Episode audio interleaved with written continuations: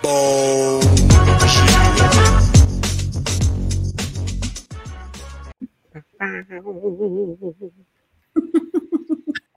to Your Aunties Could Never, episode 41. I'm Auntie AK and I'm here with Auntie Farah.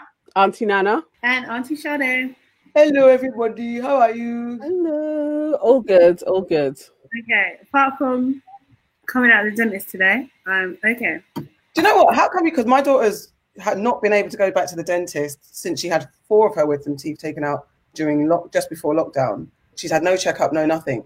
I know she got an infection after in lockdowns. We had to go to emergency, but she can't get her because our dentist won't open. I had to pay for it. Basically, Okay. because my dentist, who is amazing, by the way, although the doctor I saw today, she was amazing also, but my dentist is booked up until January. Oh And wow! It's like, yeah, I can't wait. That, that it's, it's impossible. So I, I just forked it out. Basically, I'm glad that I did. But yeah, if I look a bit like lopsided, I lopsided, hear you. I'm slurring my words a little bit. That's why. Mm. As the the it slowly wears off. yeah. I feel Yeah. like the fridge is blown up, but it's not. Exactly. No, your face is fine. Are you guys all right for um COVID lockdown tier three? Are you all right? To be fair, not much is changing though. I wanted to get a pedicure and I thought I had to rush to get it today, but I can actually do that tomorrow now. So that's okay. I got mine done. I'm so happy. Oh, lovely. Nice. I went the other day when before they announced lockdown, and more vaccine news as well. Talking about what people are getting allergic reactions. Yeah. Black people are getting it first in America. Wow. Can you guys remember, yeah, at the beginning when black people were less susceptible to COVID? It was black people not in the West. It was black people. Well, so they said. Yeah, it was everywhere. It was everywhere. It was oh everywhere. We were, we were all rejoicing. It was everywhere. I think there's been a lot of talking before knowing. To put us on the front line without any PPE. Yeah. You lot go get it. Go on. You lot go to go to the front. Yeah. As always. Anyway, let's get cracking into the into the into the news. Who are we welcoming to the family today? I am welcoming, or we are welcoming, Regina Hall, brilliant actress, been a fan of hers for ages. She just turned 50. Basically, welcome her into the family because she's fabulous at 50 and she made a great song, which I think is going to stay in our hearts forever.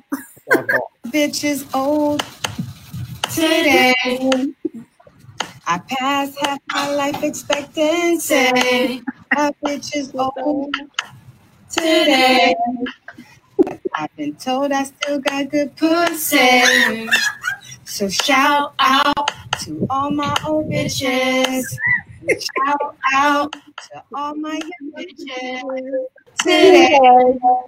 And And such and such. I love it. It's a tune. That is a proper book. Every year I want that from now on. You know that's going to be the tune, the birthday tune from going forward. Mhm. Bitches up today. um, I don't know when I'm going to start admitting that, but hey, we could You know?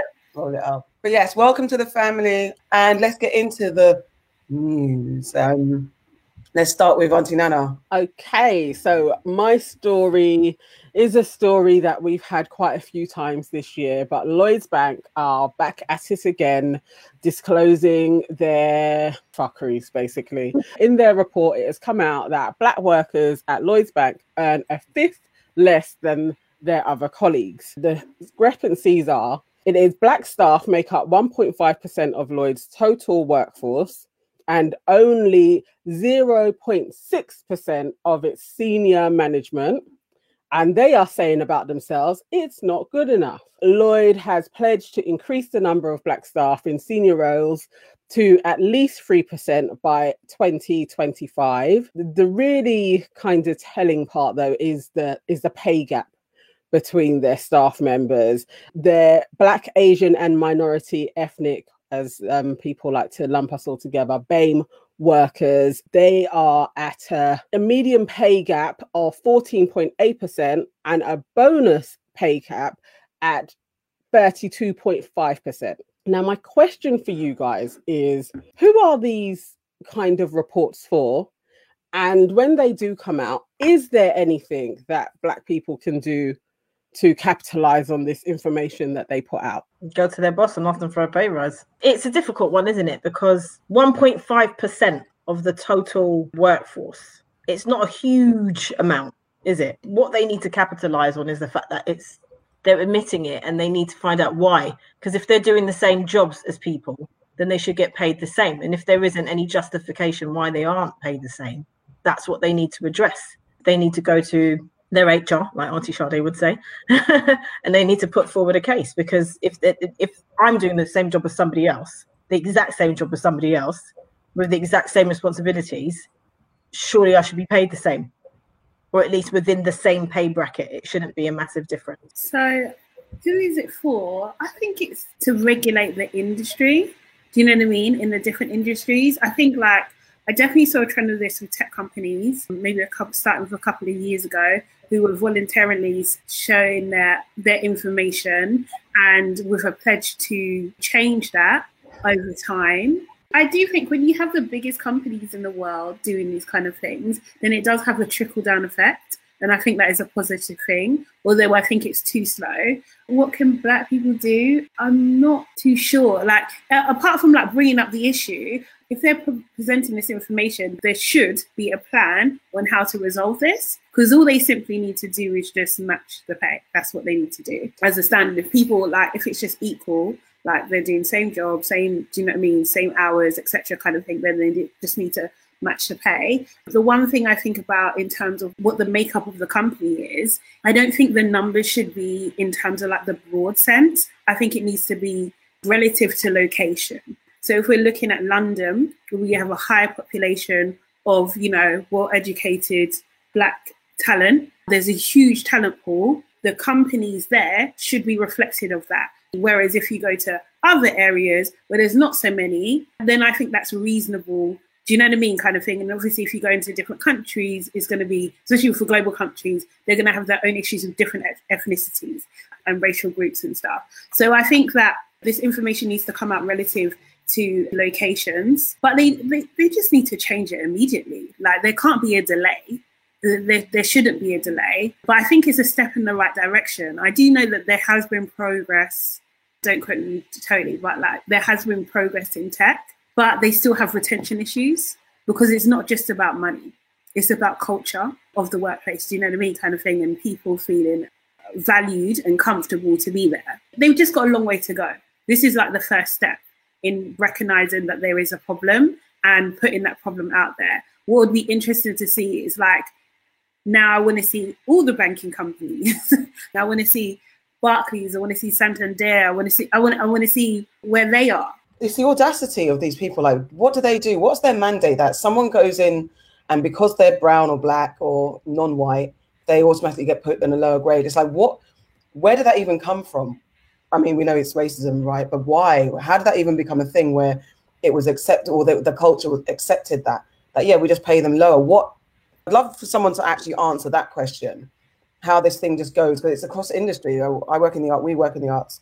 It's it's the thing, and a lot of them the broadcasters and production company, well, the broadcasters, to get shows commissioned and stuff like that, they you have to commit to having like 20% diversity behind the camera and a certain number of cultural representation, sorry, racial representation on screen as well or in your productions.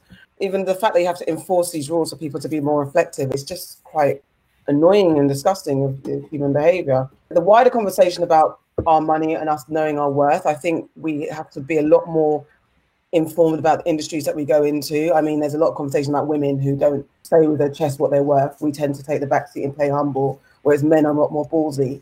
We're talking about ethnicity and stuff like that. We need to understand our worth and know make sure we have more open conversations. I think before there was a culture of not talking about how much you made, and these things were easily kept in the dark because it's kind of taboo in the UK to like, oh, I'm not going to talk about my wage, my paycheck, or anything like that. I don't know why. I don't know why, but that's where the culture, I guess, there's another area where the culture of being able to divide and conquer with pay grades uh, occurs so easily because people don't want to talk about it. But I think there definitely has to be an open conversation. I think there was, I'm not, I think it was Michaela Coel or someone said that, you know, Michaela Coel was one of many, but her name came up as someone who spoke openly about the fees that she was being paid and stuff like that, so that her friends in the industry could also have a reference point. So if Michaela's getting this, for example, then and they're being lowballed or whatever, they can have they have a reference saying, well, you're paying this person this, so can you match that or do better and stuff like that? So it's about more communication and information. Similar conversation that's been had with Tiffany Haddish about her being paid for the not being paid for the Grammys, why she turned it down. Although that conversation was where the Grammys said that they don't pay people generally to do their um, pre-show events, and it's all about exposure and stuff like that. But then also all of that comes down to knowing the industry, knowing the business that you're dealing with, and just really having your script together, knowing what you're worth, and going in. If it's a thing where the industry, the organization doesn't have money to pay you, or pay you equal, or have enough funds to pay you in the way that you think other companies would, or you assume this company would, make sure you do your due diligence um, as someone wanting to work with these people and research that. So I think there's a lot of information that needs to be known on both sides, and just the industry generally, all the industries that do this type of thing need to do better. Yeah, no, you covered a lot there, but uh, I agree with like so many points. I would say definitely on the point of the Grammys, though, I think what Tiffany did was right to refuse to work for free because, like, you know, in the fashion industry, that was like a standard. They got so much free labor for so many years because it's just like a rite of passage. You do an internship and you don't you don't get paid, but that's not okay because they're still making money. It's not like going to the Grammys is free. Their tables cost so much. It's how can you even have the audacity to say we don't pay? We don't pay our hosts. That's like utterly ridiculous. But I think it's for the talent to Sorry, set the precedent. Sorry, just to say this is what I've read. So I don't, and it's is industry talk, isn't it? The company said the company that does that particular part of the production is supposed to be a not for profit. So they were like, we don't make money off this. I, I mean, it's so unfathomable, something like the Grammys and anyone associated with them. But there's also a bit of misinformation that gets passed around where we assume that something like the Grammys or the Oscars and things like that. Because I spoke to a friend and he, sorry to cut you about this, his, he was like, the organization that he works for, they don't pay people. And that's a big organization that you would think has buku loads of cash and would pay, but it's just they trade on the exposure. So it's about knowing, understanding who you're dealing with, and if they don't pay, why they don't pay, and as long as it's across the board, whether that's right or wrong, it's across the board, not because Tiffany Haddish is a black woman that's being undercut. That potentially is then misinformation. That's where you need to know who you're dealing with and why they say what they say. And there's nothing wrong with challenging it, but it's just that. Sorry, go back. Sorry to go back to. No, that that's that's my point. It is it's it, industries are built on free labor. We had slavery for 400 years, and and farmers all justified why they weren't paying their labor force. It's never okay, but really, the onus then needs to be on the talent to say no. So then you'll find it harder to get the the A list because people are like, no, we're not doing this for free. It's like somebody has to make a stand, and then things change.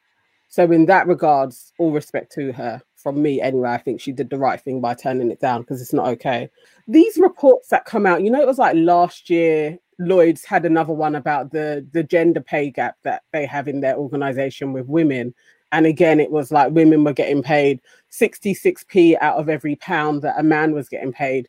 And it, you're putting these figures out. And I just want to know who who are these figures for? Because you you have payroll, you know what you're doing so is this not an internal thing that you just fix? There can be no accountability though, because yeah. if it's not public, it's almost like a, a public shaming, isn't it? Do you know yeah. I mean? There's no reason for you to change because they could have that internally. If you're not part of the majority, do you know what I mean? How's your voice going to get heard? Do you think them releasing these reports, anything actually changes? Like, where's the public time, over time, I mean, I can't speak for them, but I, I do think that there is a growing sense of responsibility to do the right thing in yeah. these industries and the people that because this is not by law this is they're volunteering this information so it's going mm. with that they want to change and want to kind of like do better and also as well there's this is why i mentioned the thing about retention as well do you know what i mean because if people are not having good experiences they need to be able to attract the right talent to their branches. And like these companies know that diverse companies oh, in the long term do better. Like there's a serious business case for it. So it doesn't, it's not in their best interest to stay the same as they are because the world is changing. Also to kind of like, yeah, I've, uh, you kind of touched on it in terms of like the the gender pay gap, that was like a big deal before. That's slowly closing. You're definitely seeing more women in positions of power. Well, actually, I can only really talk from a tech point of view. There's been a major shift there, definitely. And I'm assuming that's reflected in pay as well. But yeah, I don't, I don't know. I think that the whole Grammys thing, I think is an utter disrespect. They make so much money, and it doesn't it doesn't really matter if it's a non-profit organization. You're doing this on behalf of the Grammys. So they give you a budget or they help you supply the budget. Part of that budget could go to this because part of that budget will go to covering their costs too. So you're going to pay everybody, do your donation, but not pay the talent. They just didn't read the room. Now is not the time to be an organization to be the poster for not paying black women. like it's just not. It just it, it's just not at all. So they should have come with a solution. Do you know what I mean? The moment it was raised, because it was probably raised, they should have found another way, whether it's for a sponsor or something, to cover her fee. They didn't. They chose not to. They chose the hard line, and it was the wrong decision. Yeah. No, I fully agree because in, in having the back and forth with the person that I was speaking to, I was like, look, even if they set aside, even if worst case scenario, they set aside a hundred dollars because Tiffany said that she was asked to pay for her hair and makeup. I mean, if expenses, we all know that at the very least, if you haven't got a budget, expenses are the very basic. Expenses can range from just covering travel to range from covering mm-hmm. accommodation and uh, beautification, all that type of stuff. It is that I fully agree with you. It's just that's what the company said. Let's go to the comments. We have Cindy says, so hello everybody. Um, and Cindy says, agreed with Auntie Nana. It's not about saying, well, this is how it is. System needs dismantling on this. Precisely. Yeah, that's what I was going to say. I think it is about the accountability. And I think the more they talk about it, the less easy it is for this to go on. Because in this, I mean, it's been happening pre-lockdown. It has been happening more and more. People are calling people out.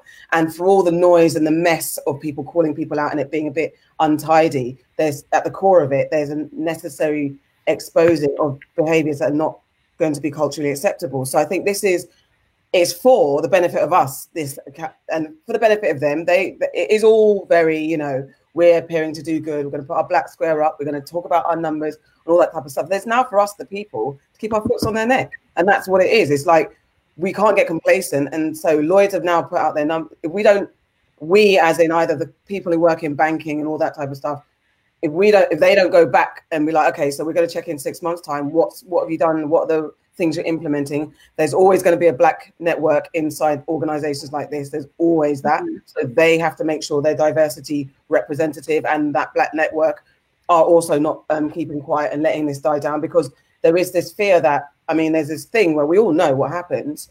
Once this moment of attention on diversity and representation passes, what's going to be left behind? What things are going to be in place structurally that are not flimsy, that are just going to tumble down the minute we're distracted and think everything's back okay, back to being okay? That's mm-hmm. the thing that we have to really be careful of. And this is where these people show that they're doing good, but we just can't let them get away with just showing it and just saying it. Because at the end of the day, this now makes them look good. Oh, yes, we're being very humble. We don't pay and we're going to do better. But now we need to have that proof. I don't know if it makes them look good. I think it makes them look terrible. Like, not like they look good for what the shit that they've done, but mm. that kind of it's that saviorism thing. Like, oh look, we're going to do so much. It's that thing where we're now taking accountability. But this is all could be poster surface stuff, as we know from certain organisations. You know what I mean? So I wanted to talk about FKA Twigs and the accusations that she's put forward. She's so she's filed a lawsuit against Shia LaBeouf for um let me tell you what it is exactly sexual battery assault and infliction of emotional distress what i wanted to ask you guys was how do you feel about the fact that there's been accusations about Shia LaBeouf for a very, very long time? Like this is not new. Like you know, we've heard about some of the things that he's done, but he's not been fully cancelled. Like he's still getting work. What are your thoughts about that? I mean, do you think this lawsuit is actually going to have any impact on how Hollywood views him and what they do in terms of giving him more jobs? You know what it is? Because I thought that, even when I saw his name, I was like, I swear this guy's been out there, like known to be really problematic around women for a while. But I think this may make a difference because the details that are in the lawsuit being public just change something like actually having documented in regards to what films he was working on. It just felt like actually i don't know maybe we'll shift something. But I, do, I am fully aware though he's still not being fully cancelled. He has a film that may be coming out. It's a weird but i'm not too sure but who this guy has in his back pocket where he isn't being fully removed from society like other people. He's really disturbing though. Like the guy is like a psychopath. I don't actually know much about his history, to be honest. I think if he is going to get cancelled, it's probably coming.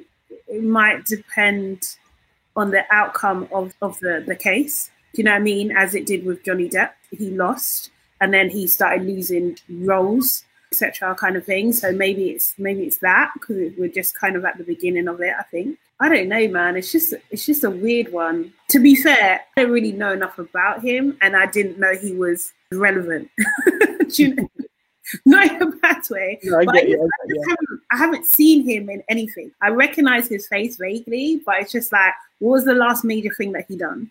He's like an indie film loving, yeah. love beloved indie star, and his last film was Honey Boy. The last popular one was Honey Boy, and that's basically breaking down his life story. He had an alcoholic father mm. a child star who, from young, drinking problems, drug problems, and because, of, because he was affected, he's just one of he's a very typical working class American child star. Got rich from famous, got a troubled dad, all that type of stuff. That kind of that real hard knocks, but made it to Hollywood type story. And Honey Boy depicts that, and FKA Twigs that's where she met Shia LaBeouf it's funny. I saw not funny. I saw a comment, some commentary from a guy on Facebook who said LaBeouf has been troublesome. So why did FKA even look at him as someone to interact with? And again, we you know we have this conversation where we're not going to victim blame or call people out for decisions that we would question. But I do question why Shia LaBeouf is still attractive to people because he is so troubled and problematic. I mean, there was times when he, I think there, in the past he's been he was at a, a film premiere or something and was calling things out, wore a paper bag or some nonsense over his head. He method acting. He was going out shooting stray dogs to get into the role of being a serial killer. All this type of stuff. He's just extremely troubled man. I don't know why he hasn't been cancelled, but then this is not surprising. He's a white man in Hollywood, and I mean, I've seen after Mel Gibson made all this anti-Semitic noise, he's got some films coming out. It's yeah. like there's there's a period of time where you get into trouble, people don't like you for a bit, but then you get back on the train, and it's like he's damaged goods. And I think because he hasn't been taken to task properly, he's continuing. He's been continuing to be hard. He's continuing to get in work, and he's continuing. There's, there's that thing about broken genius because people say he's talented. So as a broken genius, you let broken geniuses carry on because their genius is more important than the actual damage that they're doing to human beings on a day-to-day. Like Ye- yes. Like, oh, Kanye. like, like Kanye. I don't think you can say him and put him and Kanye. No, no, no. I mean, like, he has that whole genius thing. Like, okay. oh, you know, he's such a genius. So, you know, just ignore the nonsense. Like kind of thing. I'm not saying that he's a violent shooting straight jobs. I'm not yeah. saying that um, that we know of. But I'm joking. Let's just clear that up.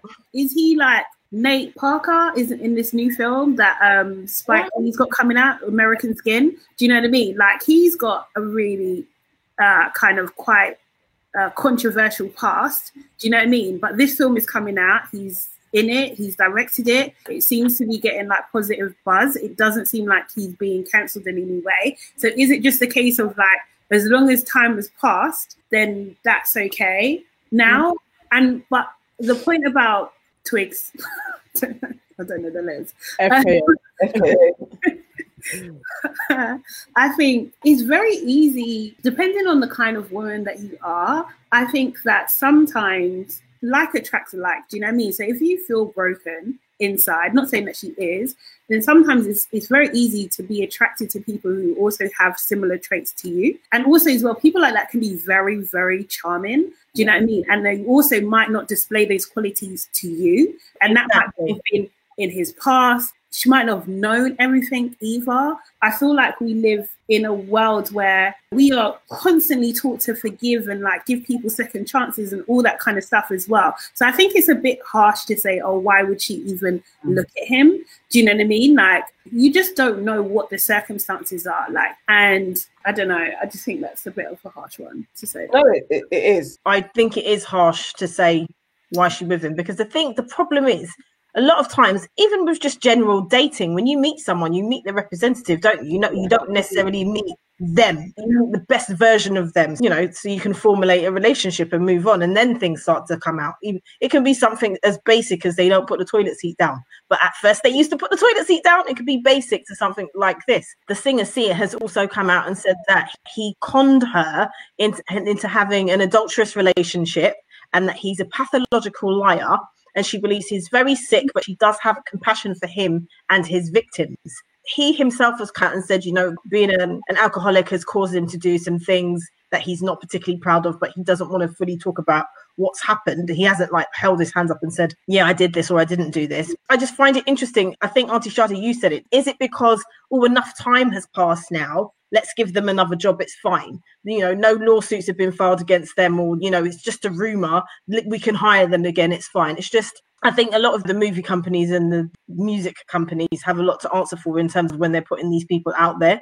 There is no care given to these people and i think we've said that a lot of times. Yes hmm. he's come from a, a very traumatic background but they keep putting him forward and it's like they're they're kind of like not justifying it. They're almost well, they kind of are justifying it in a way because they're just like, as long as they get what they get out of him, they don't necessarily care about all these things that happen whilst he's Yeah. helping them make the money. Funny enough, he's in a new film and it's called Pieces of a Woman. That's an interesting title. I was going to say that that whole bit about being cancelled for a certain amount of time. is that, um, well, actually, maybe you might have actually just said it, Sade and Farah. It's whether or not they show remorse or what their their their actions are, and sometimes it doesn't even matter what they do. It is about time passed, and if if the person is well liked and charming enough, they're just going to get back on, get back into uh, everyone's good graces. I do think it's important if someone shows remorse or if they don't. I do think that that's an important factor. it's about their actions. And someone like Nate Parker, I remember getting embroiled in conversations when that whole thing was going about because he was, and this, again, this is not about, I'm not excusing it, I'm just laying the story out. At the time when he was accused of rape, it was that frat, whole frat boy situation, which is very prevalent in universities over here in America. But in everything, and we always talk about having the fact and not being child by popular or social media opinion, he was acquitted of the situation. And even though there's lots of murkiness around the story, it went to court, he was acquitted. And when it came out about the situation, what he was involved in, as a married man, father, how many 20 years after the fact, when people are calling for him to be cancelled, I think the conversation was, is that fair? But his reaction was very knee jerk and defensive and aggressive. And so people were even more vexed with him. And then when he kind of doubled that back and said, I realized that actually it's making him look even more like an arsehole, he kind of did, he tried to do the humble apology route and people didn't really buy it. Then he's gone away, kept quiet. Now he's back, hope, probably hoping for the best that everyone forgets what happened before. So there is a conversation about how people are forgiven, when they're forgiven, why they're forgiven, and for what crimes they did in the past. You know what I mean? There's a lot of conversation about that. And like, what do you do in that situation? I think that is the crux of it, actually, which kind of goes on uh, that relates to my story later. But what I was going to say is like two things. So Stevie Bear, as well, this re- like seemingly really toxic guy, Who? Stevie Bear or Stephen Bear. Oh yeah, Stephen Bear. Yeah. Yeah. Even there, So, yeah. he has been accused by an influencer. I'm so sorry, I don't remember her name. Georgia Harrison something. Yeah. Okay. Cool. Yeah. By uploading a video of them sleeping together to OnlyFans, right? So he's in Dubai. He's denying it. He's like cocktails by the thing. He's he's taken as like, oh, you know, she's clout chasing, da da da da, this that the other. And then a couple of days later, he's basically breaking down, you know, he can't take it anymore and suggesting that he's going to end his life. So this kind of causes a lot of panic. You know, the girl herself calls the authorities in Dubai to see if he's all right. But then it emerges that he posted a couple of days before that saying, you know what I'm going to do? I'm going to manipulate this whole situation and I'm just going to say I'm going to put a rope around my neck and then jump out and get my friend to catch me, and everyone's going to backtrack and feel sorry for me. Do you know what I mean? So I just think like you can never be too sure with these situations how they present themselves. Do you know what I mean? Especially in this day and age as well. Like in some cases, like we would never know the truth. And this guy, so allegedly at the moment, like whether or not he done what he done, he's clearly quite a toxic person. He's showing like really unstable behavior, and it seems like he needs help. And that was my thing like, with this guy. If he's an alcoholic, he needs help, right? He's ill. So like do people who need help in that way are they treated differently do they kind of get second chances because they're sick in a way there's that that i was thinking about and then my other thing is it's interesting because we haven't heard anything from Kevin Spacey in a long time since his allegation. Yeah. I wonder how long it's going to take until he pops up into a film because Kevin Spacey is an actor. He is critically acclaimed. He's held in a super, super position in Hollywood. People see him as like an acting genius, right? How long is it going to take? And the crimes that he was, I don't know if he's been, he's been accused, right? He's Just, been exonerated now. He's been, I think he's cleared of all charges. Yeah. He's cleared of all charges. So he's probably charges.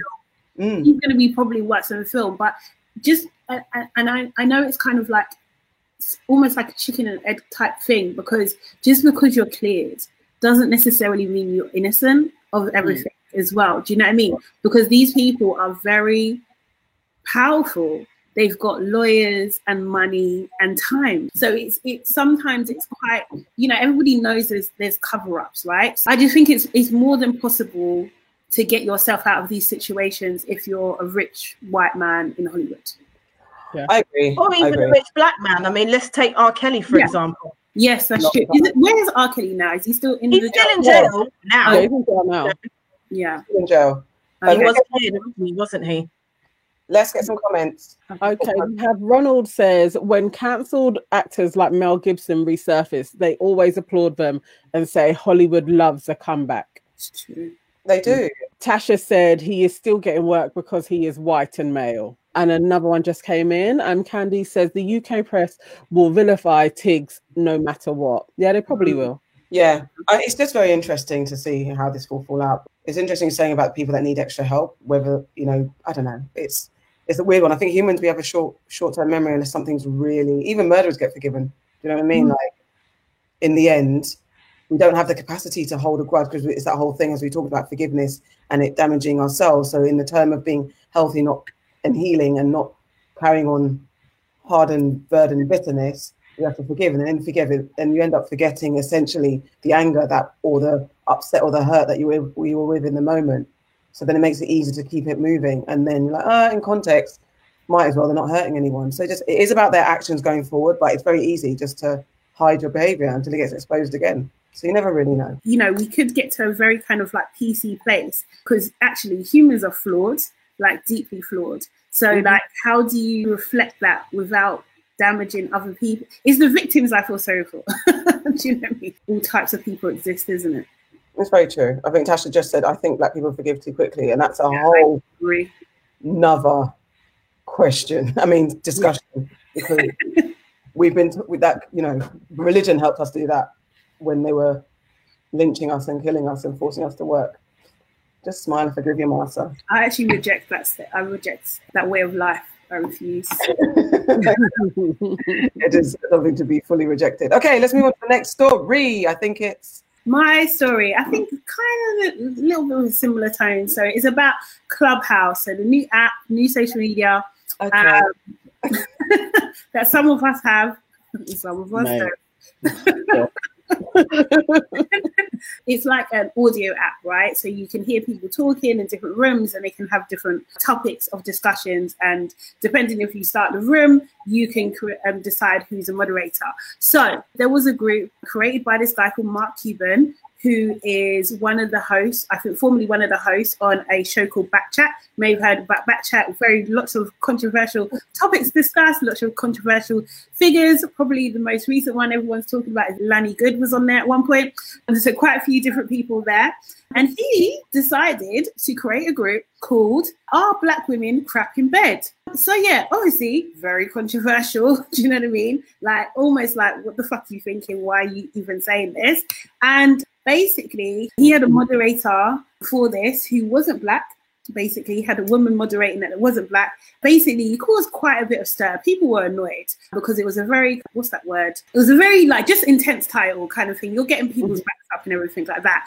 Um, and so a few people were in there a few known people were in there. Sideman was in there. And he basically you know, came with some facts and explained why the title and the room itself, and even the fact that it's existing, was offensive, right? And he really did his best to school him. But Mark, Mark, Mark didn't want to be schooled. No, he didn't want to be schooled at all. And in his true Russian, he said to Sideman that he didn't like his tone, and then basically told him to pull up which, uh, if you don't know, that means that he wants to fight him, basically, come around and fight him. So they were all kind of like talking over each other and anything. But the, the fundamental thing was Mark just wasn't getting it. He created a situation that was very negative to black women, and he had a black man telling him that he was wrong and he didn't want to hear it. So he kind of just moved to violence. So after that, I think someone must have spoke some sense in his head and he actually apologized on Instagram, I think. You know, he said, you know, he shouldn't have said certain things, etc., kind of thing. And it was just a textbook kind of apology. So my question is, does an apology work in this situation? And also, how do we deal with cases like this? Is this a situation where cancel culture actually works? First of all, I think the topic, the topic are black women crap in bed. Why? Why have so many people flocked to this room to have this conversation and just use it as another way to. De- There's so much stuff denigrating black women out there. It's just unbelievable. That's what I can't understand. So, eh, to me, cancel culture is irrelevant. Apologies are relevant because I, I mean, if Mark Cuban can set up this conversation, I don't know what he was saying. Was he saying that black women are shit in bed, or was he for what was his argument? For? He's not for black women. He was saying it's his opinion and that he shouldn't apologize for his opinion. He won't get cancelled, as we've spoken about. He's not going to get cancelled at all because there are a bunch of black men who agree with him. And on the back of, you know, I think earlier this week there was an exposure of whether or not it was true or not, um, a room of white girls talking about why, mm. um, what their feelings about black men that date them, ranging from saying things like, don't they smell after sex? To black men are so insecure they'll do anything they say for a white woman. It's also about why they don't date black men. The mm. smell bit. That's why they don't date black men. Yeah, and, and stuff like that. So the, the whole kind of conversation that's never actually had, that's never really explored. We're not allowed to have that conversation about why black men don't like black women, and if they do go out with white women, why they see them as so desirable. Because there's a bit in the middle where we as black women can actually say like, yeah, you lot are insecure and you think this is better than being with someone that is your mirror image type of thing. So I, I that's a conversation I care about because they're not going to get cancelled because there's so many black men that out there that think like Mark Cuban and bless Sideman, he's really doing a righteous job speaking up for us. But I am worried about the amount of people that come at him and call him a waste man, a side man, a, tra- a tra- side man, a traitor mm-hmm. for speaking the truth on our behalf, calling him a simp, all this type of thing. And the fact that it resorts to violence is just defensiveness, isn't it? I, I don't, cancel culture is out the window, it doesn't work. And Mark won't get cancelled. And apologies not enough. But what we're going to change, the conversation is actually why black men refuse to really dig deep into the reasons why they date white women or other.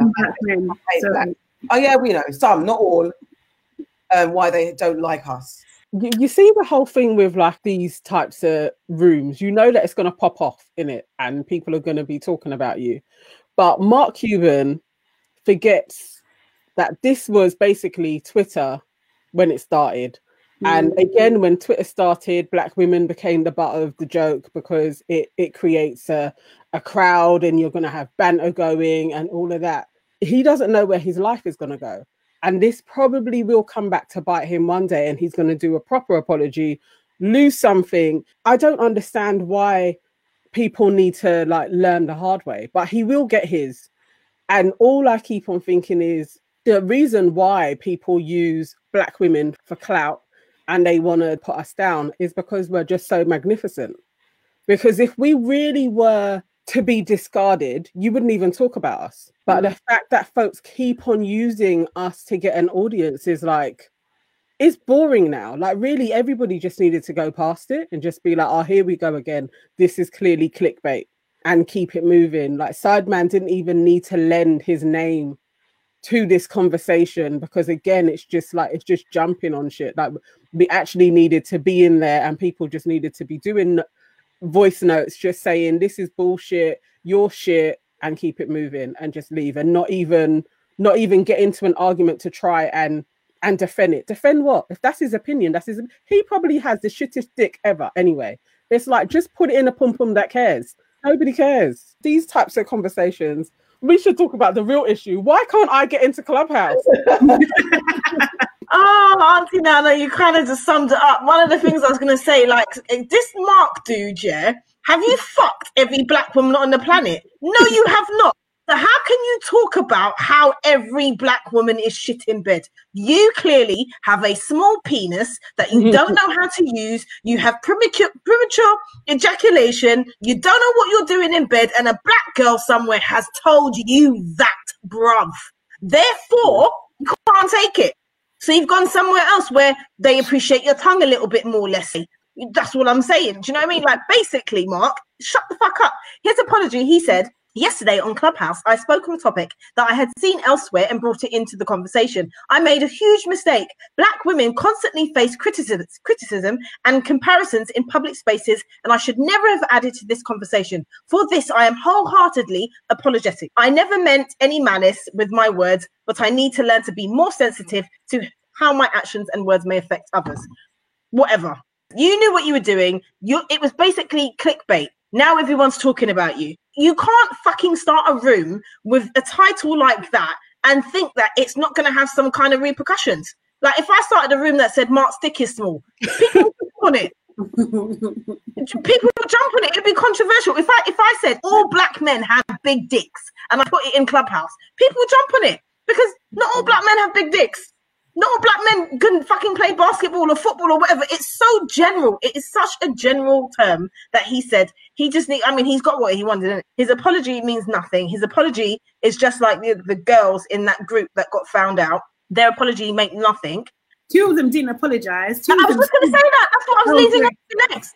And next statement was that two of them didn't apologize. They said, "Yes, it's true," and you black women, you're what? Shut up, basically. And I'm just like, I mean, part of me is like, fair play, they own their shit, but part of me is like, oh my god, it, it's it's just ridiculous. These people, I, I've got no words. Mark just needs to shut up. He needs to sit down and shut up.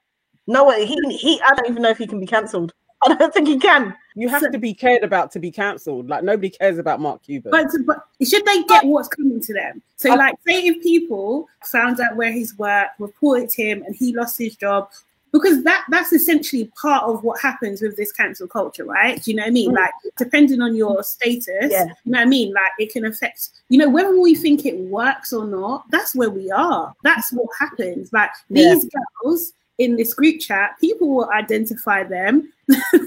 They're gonna. I don't know what's gonna happen to them, man. They might have work for a bit. You know what I mean? that's already happened. This already happened with Clubhouse. Yeah. Some some Yeah. guy called somebody a bitch, and then the women in the room basically found out that he had hit one of his previous girlfriends. They oh. found his his employer employer. He lost his job. You can be reckless in these internet streets and just make sure that you're not in there with somebody from Black Twitter and they their investigative skills and destroy your life. It's like the recklessness. The time has gone, and if Mark had anything to destroy, maybe it would be lost. But he probably is jobless anyway. So what's the take? I I mean, mean- ignore him. the thing is, it's like the, the the cynical side of me is that he'll get cancelled. For, he might. I don't. I don't think he's got a. As you said, he might not have like a a job where he's employed where he could lose it. He might be his own boss, as a lot of these influence and. and Why do you I mean, why? What do you say? That? I'm saying this? I don't know why. Because he's controversial. Because look at Lani Good. She she's got a job. She's a graphic designer. Yeah. No, I'm not saying he hasn't. I just, I'm just assuming because I, have no idea who the hell he is. I, ne- I, I watched Backchat in the early stages. I haven't watched it recently. So I don't know who he is. So psh, if you, until I mean, this came up, I had no idea. I, I had to flip in Google. There's a white man called Mark Cuban as well. So that's kind of like, yeah. Mark Cuban? But he's so, marked with a C, and Mark Cuban is a millionaire, billionaire type white yeah, man. You know what I'm saying? Like, I don't know. My thing is that there's so many black men that feel like this in the popular world. I'm not saying back home, the nice ones in our community who are doing mm-hmm. pillars of salt and all that type of stuff. Not those ones, but the ones out there who are unfortunately our brand representatives when it comes to the culture there's so many of them that think like that. They're just going to hunker down, like, yeah, you know, a bit of black women, blah, blah, blah, and in turn get even more bitter towards whatever negativity that happened to them. This thing about I understand that black women are go through so much. The fuck, you understood that from day one. You knew, as we've all said, you of knew course. Don't say that, oh my God, like you've just woken up and realized. Like this whole. I didn't understand.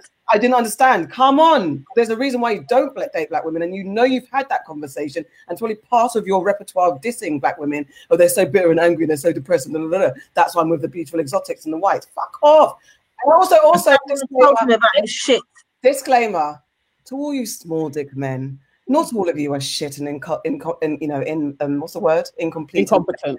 Incompetent that's the word in the bedroom. Some of you can make up it in other ways. We're not dissing all small dick men just the ones who are loud wrong and brutally brutally idiotic. Thank you very much. Let's go to the comments. Okay all right so tasha says cancel him for starting this that damn ass conversation Cindy says, so bored of mediocre men using misogynoir to get an audience. Precisely. Mm-hmm. Antoinette says, can you believe I got a quick call from a colleague on Teams at 4:15 and just came off the call? Vexed. It kept me from the start of the show, but I'm here now. And welcome, Welcome, Antoinette. Welcome to your work, people. We got to come to your workplace. Iola says, Black women need to remember that we set the bar. Save your premium pom pom for somebody who values it. Precisely. Uh, yeah, man, I like that. Can we have a t-shirt, please? Premium pom pom. Tasha says, Auntie AK, now that is a discussion forum I'd like to join. I'm not too sure what you. I think it's about what black men really. Some black men don't like black women. Let's explore. Okay.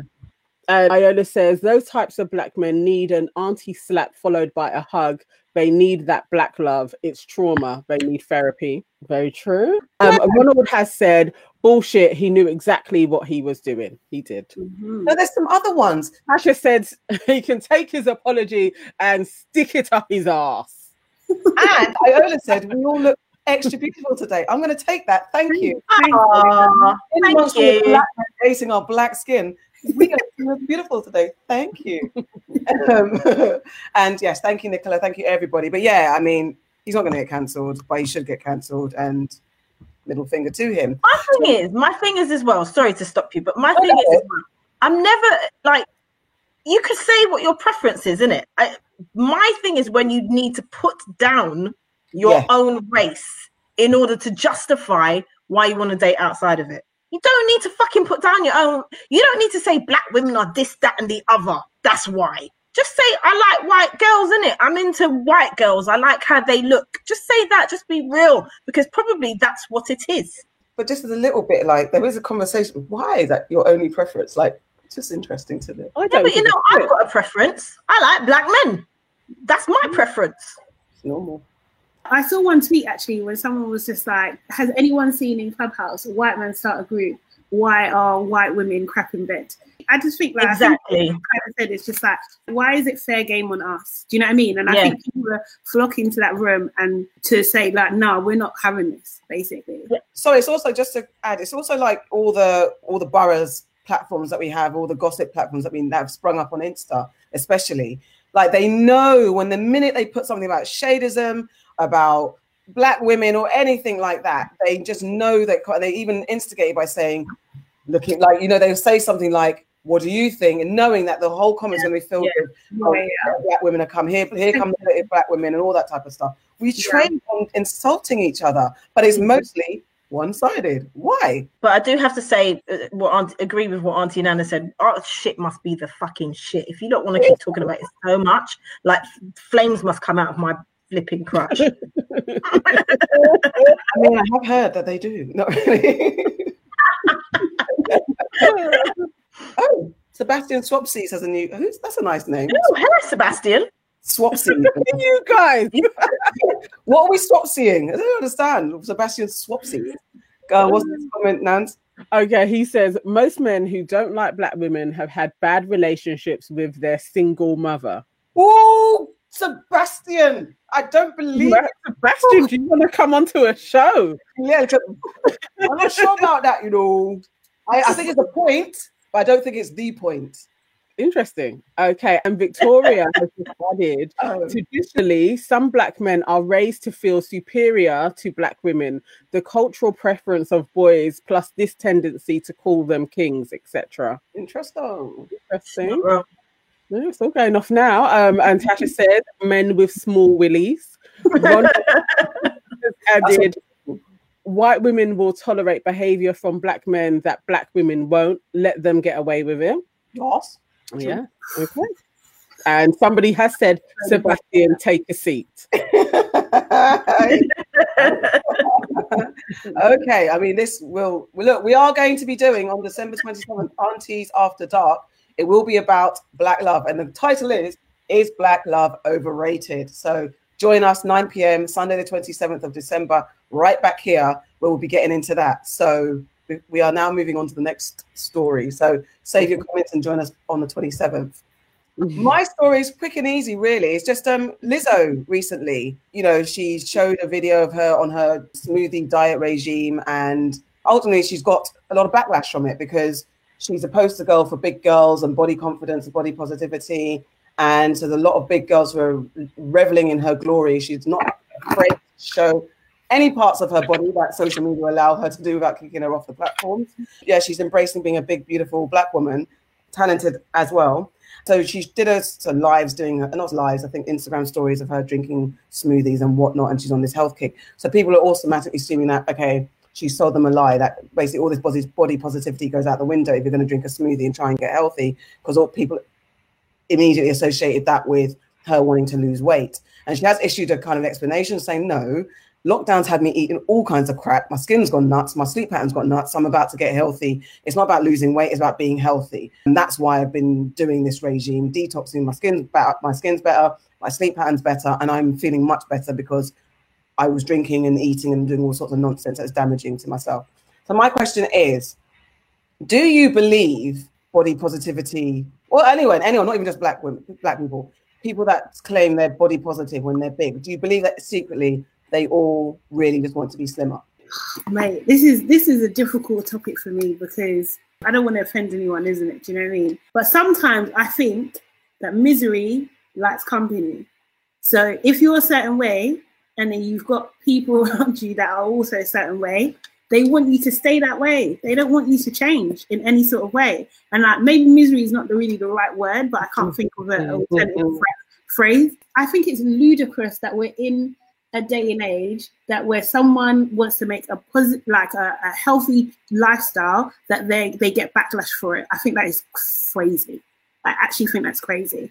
She shouldn't have to make excuses or give a reason if she wants to change her lifestyle. I think it's backwards. I just don't know where we are anymore. I just don't think. I think up is down, left is right. Like what?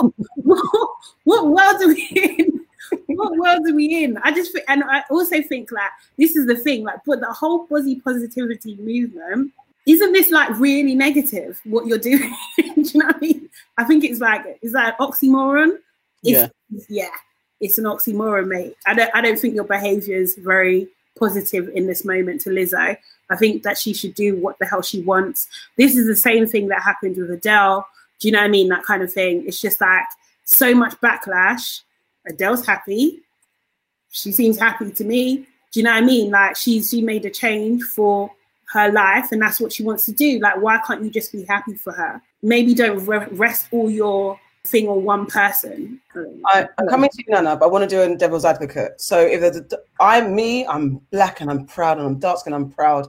But in about six months, you see that I'm a, about as light as Beyonce. That's different. That's totally different. Let me let me let me Go land. land, go land. Let me land. I'm proud to be black and dark skinned, but you know what? I, I'm on a path to change myself. Would you feel let down, Auntie Nana? No, I, I, wouldn't care. It's your skin. You do what you want with it.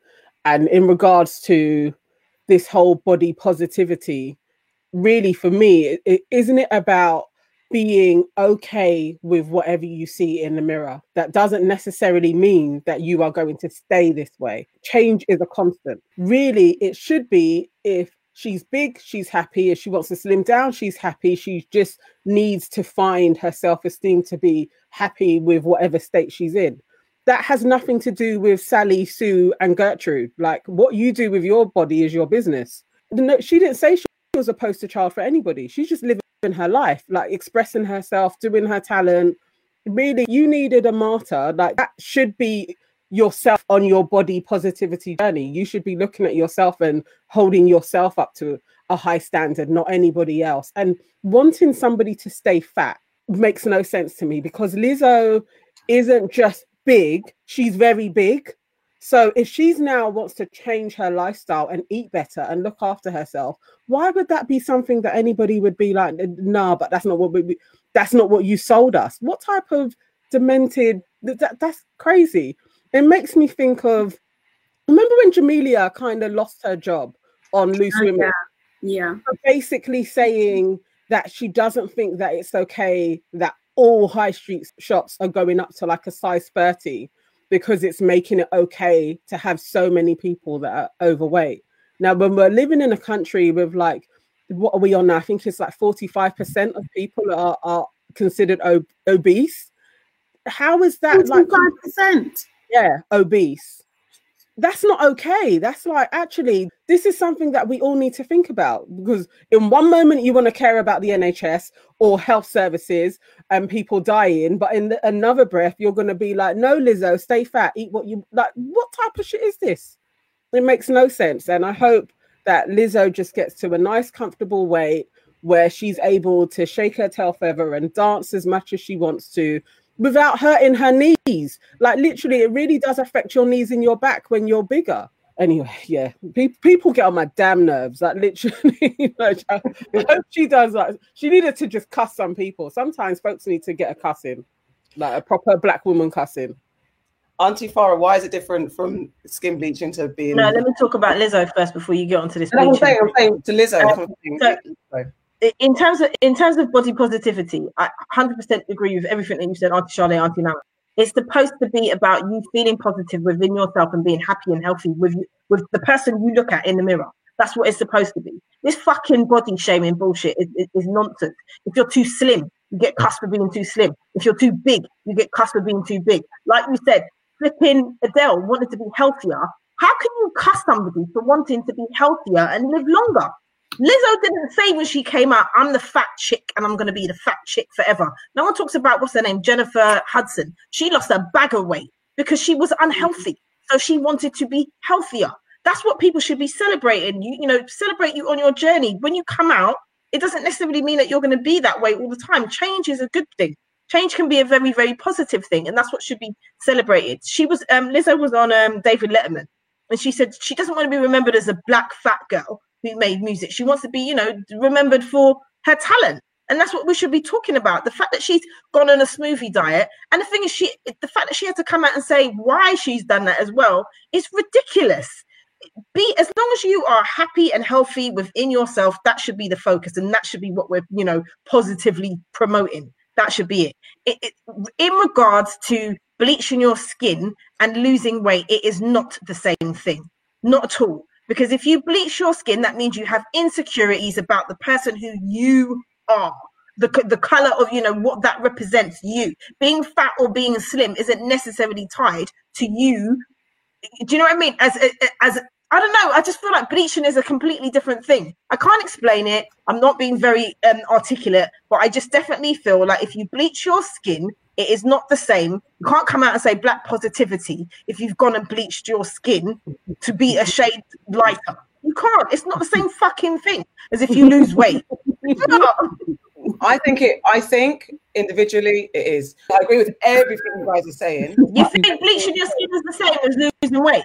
Now, listen, in regards to the issues that that causes someone to do those things, because you can be big and confident in being big, and that's it. And then health issues mean that okay, I need to slim down. There's that, or you could just be comfortably big and be comfortably big. Big. It's society's rulings and perspectives that influence why some people are not confident in being big. So that influences their behavior to losing weight. It might not be health, it might not even be health related. It might be like, I'm losing weight because actually society doesn't appreciate big body pe- women, especially women, when well, actually men too, but women, especially we get all the scrutiny. When you're big, you don't get the same appreciation and adoration as you get when you're slimmer. This is the same thing that applies to if you're darker and then if you're lighter. Do you understand? So the issues of society are the same instigators that cause people to do this the same thing. Because I could okay, I've, I've, I've, let me just, let me just well, okay. it's just the fact that I could be I'm cool, right? But I could be on a day to day, look in the mirror. I love being dark, but every time I go outside, there's all these things that are feeding me that takes away my confidence in being dark skinned. So I'm going to pick up the bleaching cream. And again, you know what? I'm going to succumb to what society says. There could be a black, a fat person that's in the same situation where they look in the mirror and in their comfort of their own home or their community or their environment, they're confident being big. But the pressures of outside society rule starts to eat away at them and then they go and decide to lose the weight. The difference is being overweight a lot of times comes with a lot of health problems. I understand. You, you put bleach on your skin, you are causing yourself. No, I get it. But the, the thing is, the thing that, like, if we're talking about, ex- I'm not even talking about extremes. There are cases. It's similar. Can I, can I also have an alternative? Go on. Right. So I was thinking, okay, right. If I was a Lizzo fan and I felt outraged, what could I relate it to? To me, it would be the same as if I liked her because she was a big woman, right? Not just because of her talent, right? So if I'm coming from that perspective, it will be the same as liking someone if I'm a vegan and I like them because they're vegan, and then five years down the line they're like not vegan anymore, decided to eat meat. That's I think is more comparable. Yeah, that's that's a better way to think. It's the same thing, but it's just I don't no no no I don't think it's the same thing. I don't think because it's not the pressures. But um I think it's I don't think it's necessarily right, by the way. But I think people, when they buy into someone or buy into their brand, or something like that, they can feel betrayed if that person changes. I get that psychology, but I think that we as humans in general just need to understand that people change and that's okay. And then you need to go with the change, or you need to go to someone else that you like, you know, but you don't have the power to control someone and how they're going to be. It's just like Beyonce, right? Do you know what I mean? this is very mm-hmm. This is very, very least example. But Beyonce at one point was doing this all this Miss Independent stuff. Yeah. You know I mean? Like very, very Miss Independent. Then she's Mrs. Carter.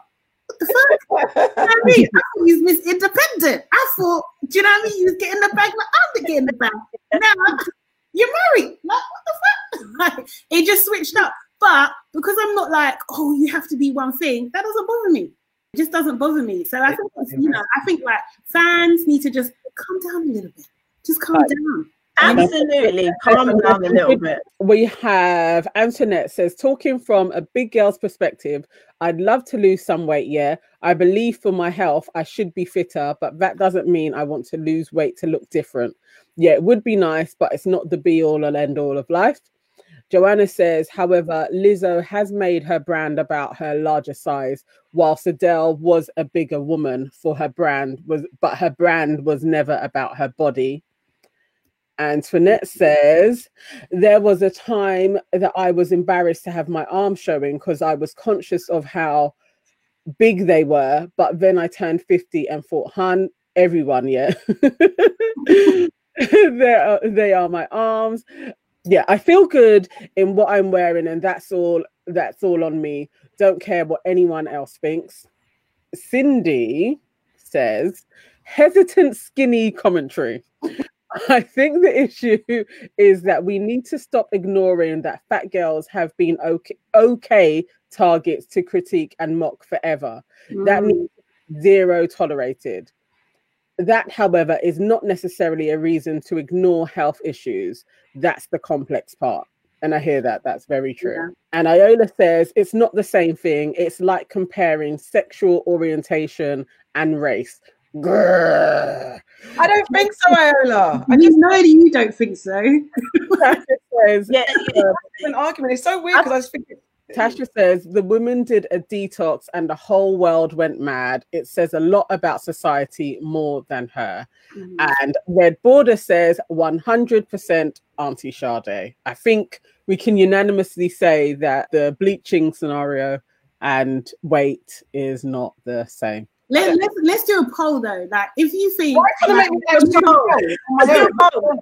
because you think I logically, I just think there's going to be there's two there's a fat person and a dark skinned person on the same trajectory and are changing themselves for the same reasons. I don't see. I just there are definitely if, if it's if it's one, there's one, two, there's there's two people on this earth that are changing themselves for the same reason. So it's the same thing. That's where my brain computes it.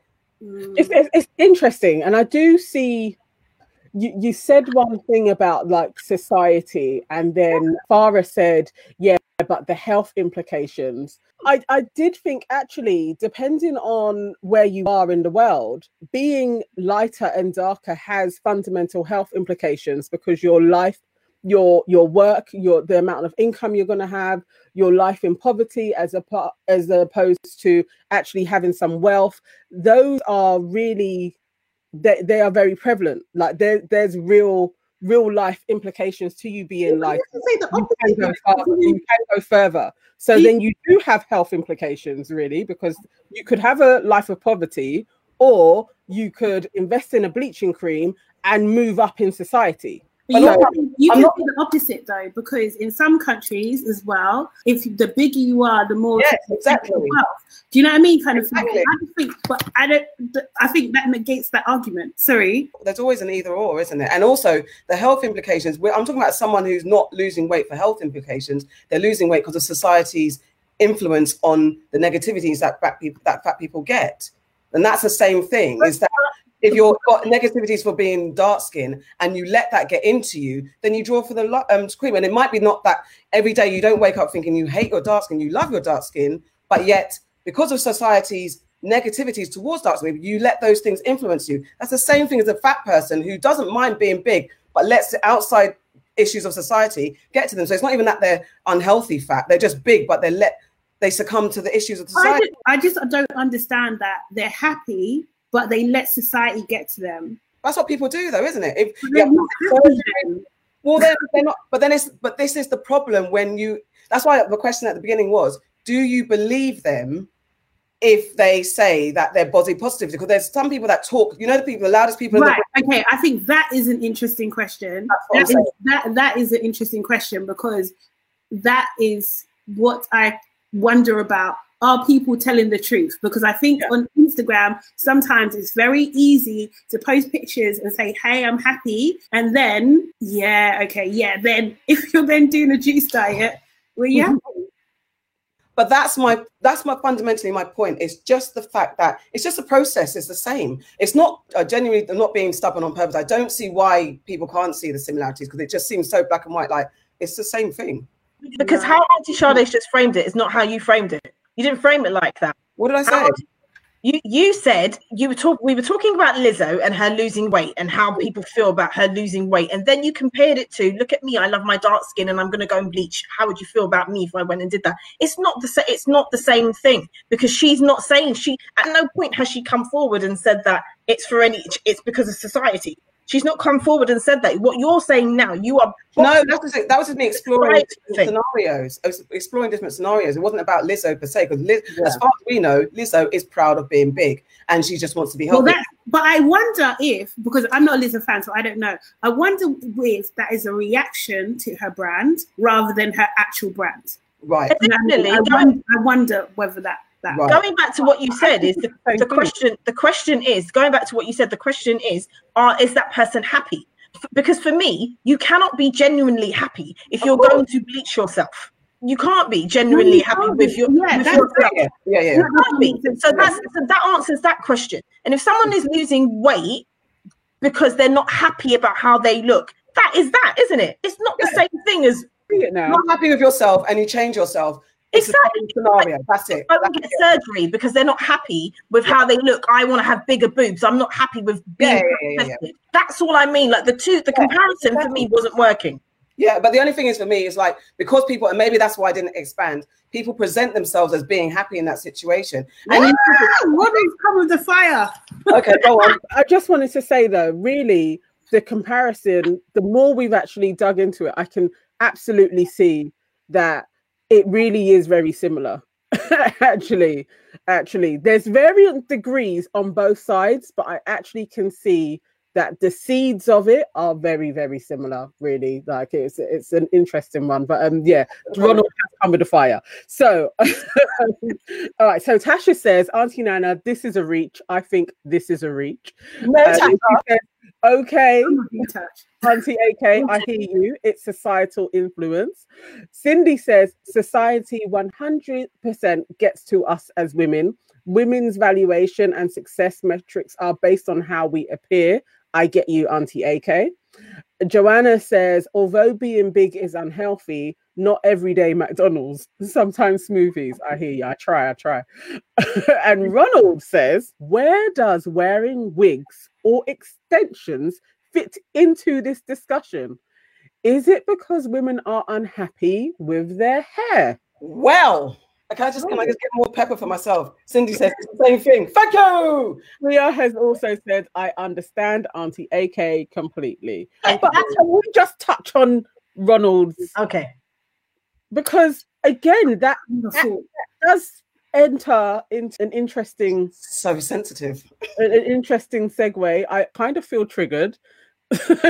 I'm not. I'm not triggered. I'm not sure. I'm not triggered. I just think, I think it's always interesting because this does come up a lot. And I, Yeah. for me personally, like I wear lots of different hairstyles. As you see on the show, I change my hair probably every month, every two weeks, that sort of thing, because that's what I like to do. Like my hair is my creativity. That's how I express myself, kind of thing. It's got nothing to do with me not liking my hair. And also, I've done that from young, really for fashion reasons, really and truly. I always thought like, why can't I have that look? What's to say that I can't change my look every week, or I can't have long hair down to my bum one week and a blunt fringe, and then next week I've got shiny bumps, and the next week I can do this. Like it's all about expression for me. I know that's not necessarily for a lot of people, but it is all about expression for me. But my hair is very healthy.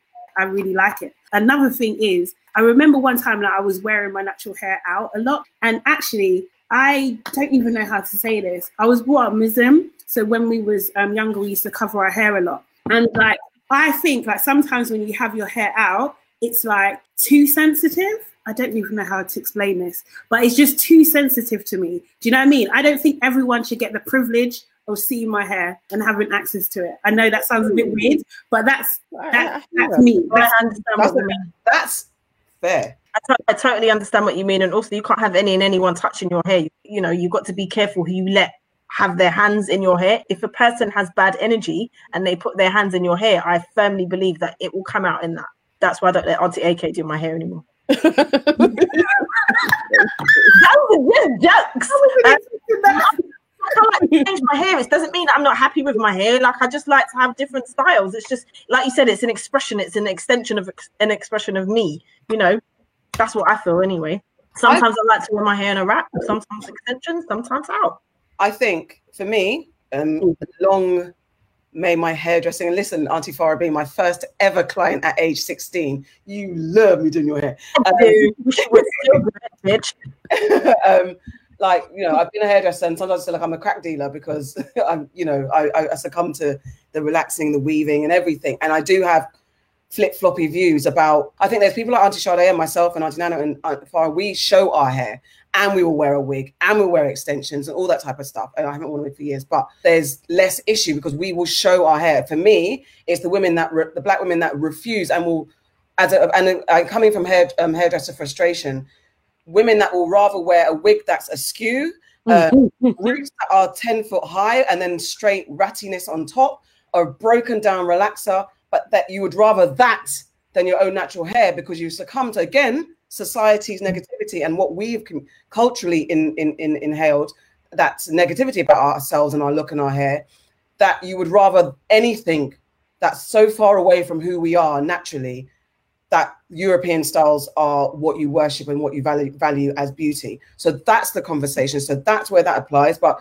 it's very hard to have that conversation because black people, black women, it's a it's a our hair is a different type of thing. We are so creative. It's about we can, and and I and I've been in spaces with white women who've actually said, "Oh my gosh, I wish I could do that with my hair," and it's a genuine envy. It's not like a patronizing. It's a genuine like they can't come into work with extensions one day, a wig one day, uh, afro the next day. They cannot because, and they have to have bob, straight, short, sh- you know, they're, they're limited. It's blonde, brunette, ginger, whatever. They're, they're, they're limitations. We are so creative and expressive with the styles. It's gone beyond, I think, the hair in the black hair industry and black women in our hair. It's gone beyond it being about, and I definitely think in the beginning it was about having emulating the um, our oppressors now it's a, such an expression of whatever, whatever. It doesn't matter the colors, the lengths, and all that type of stuff.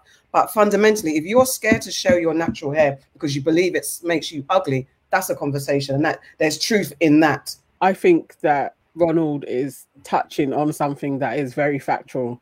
Yeah. And we kind of do skate around this issue quite a bit as Black women. And I think in, in any debate group, there will always be the with debate that will get like a thousand comments, and men will always ask this, and women will justify lots of things.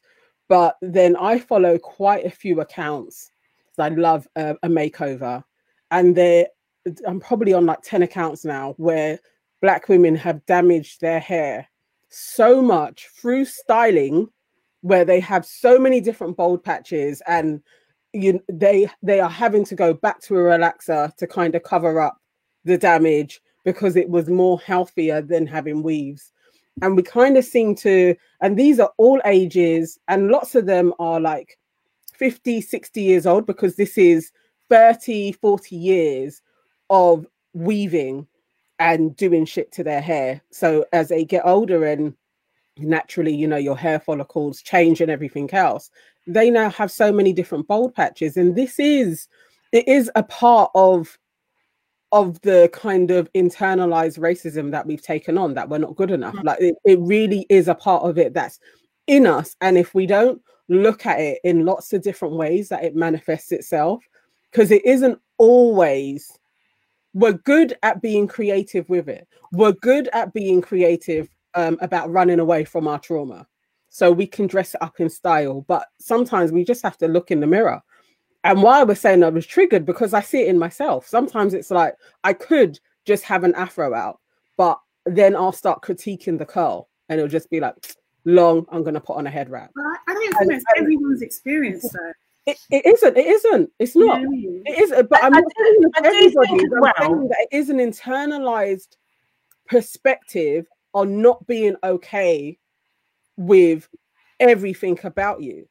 And yeah. I think that these are the things that actually it's it, it's like I don't know. I would say I don't think that there is a black person who doesn't have some form of this if you've been put through a Western education system or you're brought up in a Western country. I don't think there's anybody that's that's removed themselves unless you can say, I did all the work to really be working through this. We're all damaged in different ways, and it's just how it manifests itself.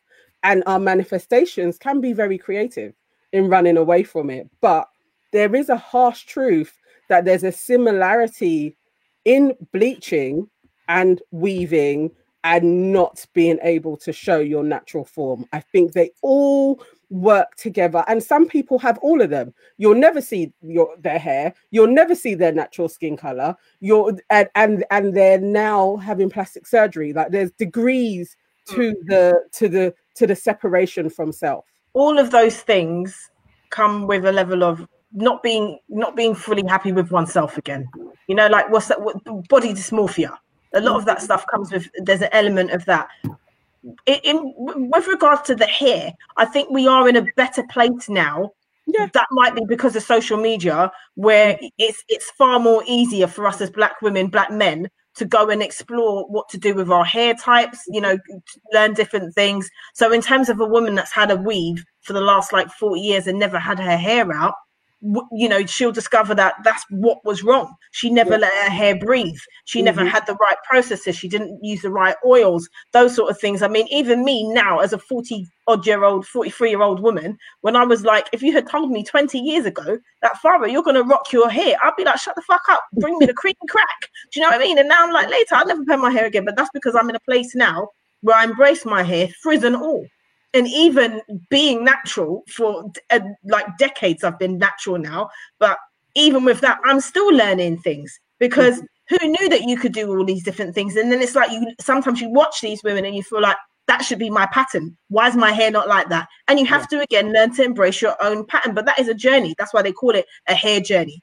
And you know I think I'm, I'm very I'm very grateful to the fact that these conversations are being had now and these people are putting forward different ways that you can you know manage your hair and naturally as well. So I, I'm very happy about that. But equally, I will still rock extensions all the time if I feel like it. And but I just realized that I can't have it in constantly. I've got to give my hair a break from that shit sometimes. But Yeah. equally, I can't have my hair out constantly. I've got to give my hair a break from that sometimes. It's just about managing whatever it is that you have, I suppose, isn't it? Yeah, I hear I hear it, but I just I, I just don't think it's one size fits all. Do you know what I mean? I really don't. And I think that there are people that even though you go through a certain system that you can rebel against that system. You can reject the system. Do you know what I mm. mean? And I, I think that that is maybe not the norm, but a lot of people do that. I think I've just never been one of those people who've had curl pattern envy. Like I just just haven't, you know, and I just don't I don't know. I don't know why. I really don't know why that is the case. But and also the people I was around when I was growing up didn't have that either. So my that I was was in mm-hmm. wasn't really like that wasn't an issue. Now if you're talking about body dysmorphia, that was an issue. I was actually watched a show with my niece the other day called Dare Me. I don't know if you guys have seen it, but I watched one episode. It's the most toxic thing ever.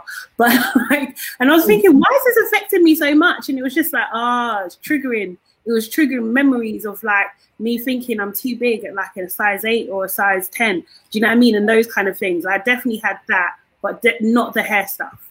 Do you know what I mean? Yeah. So I've, I've I've always seen it as like and I think I think because I was in a world where everything was so chaotic around me, my hair was one thing I could control. Right, Yeah. that's the one way I could express myself. Do you know what I mean? Kind of thing, and like, and also my my my eating and all that kind of stuff was one thing I could control as well. Do you know what I mean? So I think it's I, I don't know. It's interesting. It's I, I'm learning, I guess, kind of thing. It's interesting.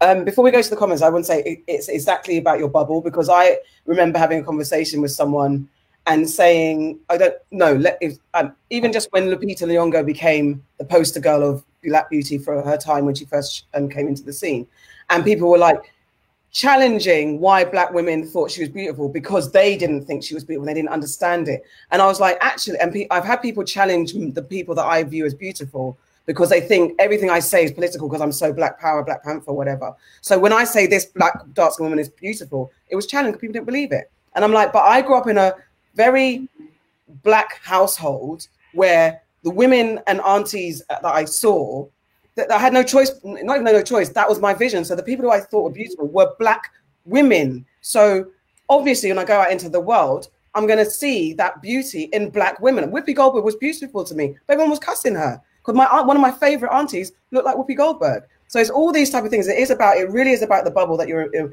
and what you let break into your protective. Yeah. Wow, wow, wow. Okay. All right. So Iola says, makes perfect sense, Auntie Sade. Our hair is our antenna to the ether. Hair is very spiritual. As an empath, I keep my love yaya head wrap. okay, in certain environments.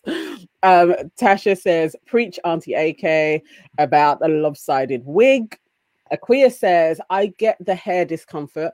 I once had human hair extensions. I felt so bad. I took them out 24 hours later. I personally can't wear any hair that mim- mimics white hair, but that's personal to me and I don't judge others. But I do find black women in white hairstyles a bit weird, I'll be honest. Cindy says, talk the things, Auntie Nana. Thank you, Cindy. Um, Joanna says, the pressure on women, it's a lot. Nicola says, tonight's chat is fire. Uh, Red Border says, but Auntie Farah, you have good hair. Oh, please. Okay. Ronald replying to Red Border. So we we have gotten into good hair and bad hair. Uh, Tasha says, I've never worn a wig or a weave, but as soon as I choose to lock my hair, black people were saying, Why are you doing that? You have good hair. I always challenge that. What do you mean by that? We have a long way to go. We do. Yeah. And Aquia says, Whoop whoop, Nana, the big, biggest lie in the world is that black people do not have internalized. I guess that would probably be racism. Even all these words, such as hair pattern, hair type, managing, curl pattern all point to a dissatisfaction, but it's not a criticism. These terms don't exist in Africa, full of Africans, because all you have is hair. I would challenge that. Though. Oh, I wouldn't agree. I don't think so. I would challenge that because at home we have issues for sure. They definitely Yeah. have. Western influence is a big deal in, in Africa, Was actually. that? I said, I say Western influence on the beauty standards affects the whole world. Yeah. I don't know, they, they might not dominate, but they But definitely. when you was growing up, like, because I don't know, just didn't have those. I don't know, man. See, when I was growing up, it it was good hair and bad hair, and like it's Yeah. it's funny that that conversation because good hair was not something that would have been associated with me growing up. So it's weird, and, and I, I would just say that it, managing styles is managing, learning to manage your own hair. Like you learn to manage everything when you grow up, isn't it? Like you know, I mean, if you look at the products that our parents used to use on us. It was products that were made for predominantly white, white people, wasn't it? There wasn't really that many black hair shampoos and moisturizers and, and I stuff like that. Curls, curly perm juice. I know white people can't use and what was that green green um wax, green grease, isn't it? Oh shit. I remember the What, name. that? Dax. No, not Dax, not Dax. Blue Magic, Blue Magic. Oh, green, blue, blue one as well. Yeah, Blue yeah. magic. yeah, blue magic. That, Yeah. that sounds like lethal. I used to. And sometimes the straight Vaseline in the hair. Yeah. And sulfur eight. I remember that was so. Sulfur eight. Sulfur eight, If you've got braids in though and your head scratching you, get some Yeah. sulfur spray, man. That is like Don't lay down with a person, a nary a person. you can't lay down with nobody. um, okay, we must move on. But just any kind of final wrap up before we move on? 'Cause This is a we got to do an after after dark about black. I- black. I- I- we, we- do need to do a beauty one. We, Yeah. We do. we do a We beauty do. combo. We do. Because I was thinking, um, definitely, you know, even that bubble. So I would say that my bubble was probably less toxic than some people, yeah, but there's still there was still the whole thing of it wasn't called relaxing then, so it was like the Jerry curl, but then Yeah. I think it was like a softener. My mum used to call it. Yeah. So it would be. it- It's not like my hair was straight. It wasn't a texturizer. It was literally like it was a looser curl, but it wasn't. It wasn't a curly perm. I had curly perms, and out of the curly perm, it would be like a softener. It was like your hair is too hard if you don't do the softener in it, which I think Mm. is probably a light texturizer to just loosen it. It, it, it would have the same effect as blow drying my hair, I guess, but it would last longer. So there was always that type of thing. And the first time I used the relaxer, I was I was quite young. I was probably about eight, but was very much Okay. in the bubble of I didn't know about dark skin until I went to a certain primary school. And then it became a thing because everybody was dark. So skin color wasn't the thing, but hair definitely was.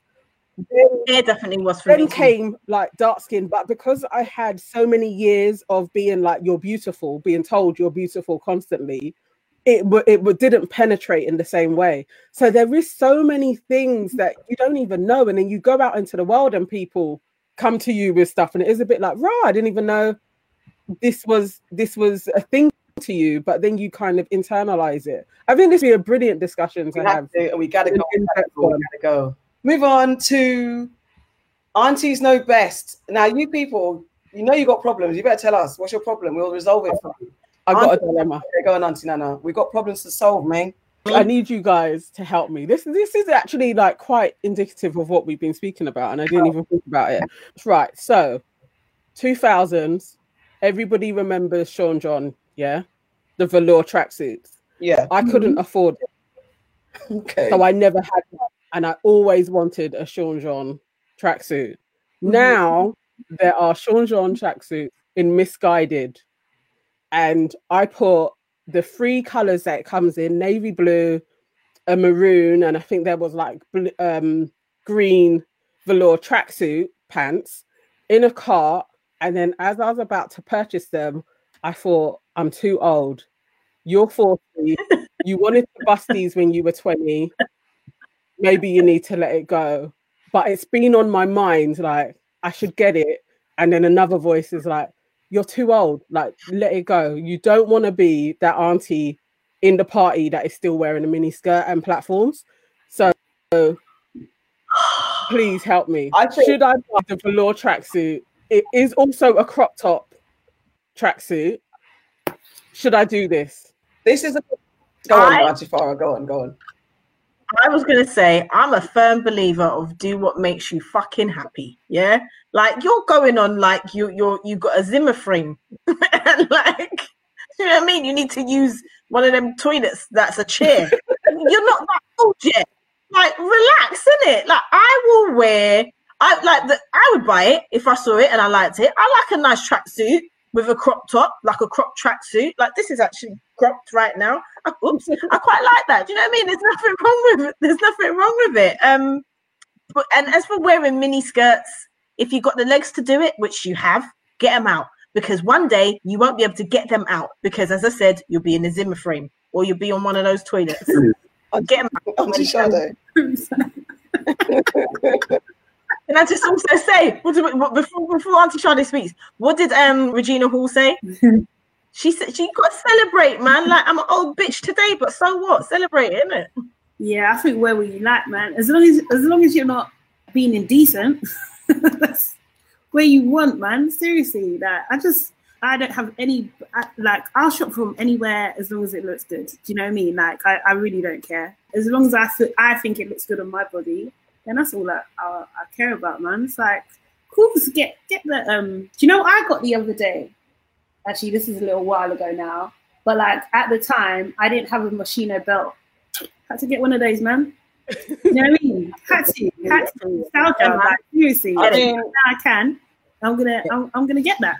So yeah, just do you, man. Do you? Just what's what's the problem? I think I get, I do get the, I do get the um stepping lightly into certain things when it seems like you're trying to hold on to your youth and not move forward because they, I think you do grow up with this assumption that when you turn a certain certain stages of your life, it's like okay, then the skirts have got to come longer. You've got to start looking at Marks and Spencer's a lot more affectionately than you used to, and stuff like that. So I get mm-hmm. the mental transition, and we- I mean, we've you know the phrase "mutton dressed up as lamb," and then you know the middle-aged man in his um, velour tracksuit and his um, and his uh, what do you call it sports car. There's these cultural stereotypes that are afforded to older the older you get that if you don't let go of some of your youthly behaviors, you're criticized and looked down upon. But it is ultimately whether or not you look good and. And unfortunately, it is a little bit of like because even you, Auntie Sade, you're saying don't be indecent. But if you are that, especially if you're young, you know, some when I was younger, I used to go to Knickerbox and wear those Knickerbox Knickerbox outfits to a rave. So I'd have a knicker shorts on and a vest, or a, a, a knicker like it was supposed to be like a night dress. But I'd wear it to a rave, and I, I, I don't know mm-hmm. if my body was of that type. Now I don't think I could do that because I'm like I am forty something. How can I go into rave wearing that? But even if my body was appropriate, so I think there's level. it it has to be in context, though. Do you know what I mean? Oh, yeah, it does. have to be- Absolutely, that has to be in context. No, no, it does. Because we might go on holiday and you might still feel like you could wear that. Yeah, and what? that's true. But that's what I'm saying. But I just think it, I understand the mental battle with whether this makes sense. And I think for you, Nan, Auntie Nana, it's just a matter of if you're really going to wear it and if you have the money to buy something that's going to probably sit in your cupboard because you're going to look at it, take it out, I can't wear it today. I can't wear it today. Because I kind of feel slightly teeny bit about the Ivy Park stuff that I ran and bought because it's like I've got, I've got the dress and then the dress looks banging.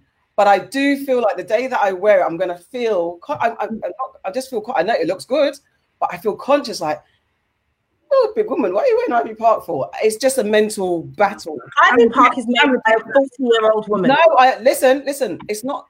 It's Well, irrational. No, but I, I, I reject that. I reject that whole kind of premise. Of, like, No, I, I got it, and I'm going to wear what I I can wear at what age. Like, who No, are you? no, I woman? But it I'll wear what the fuck I want. no, it's just the it's, it's that little bit of mental, like, oh, is that okay? but why? But but this is what I'm saying. Like, why Yeah. are you allowing that to take up space in your brain?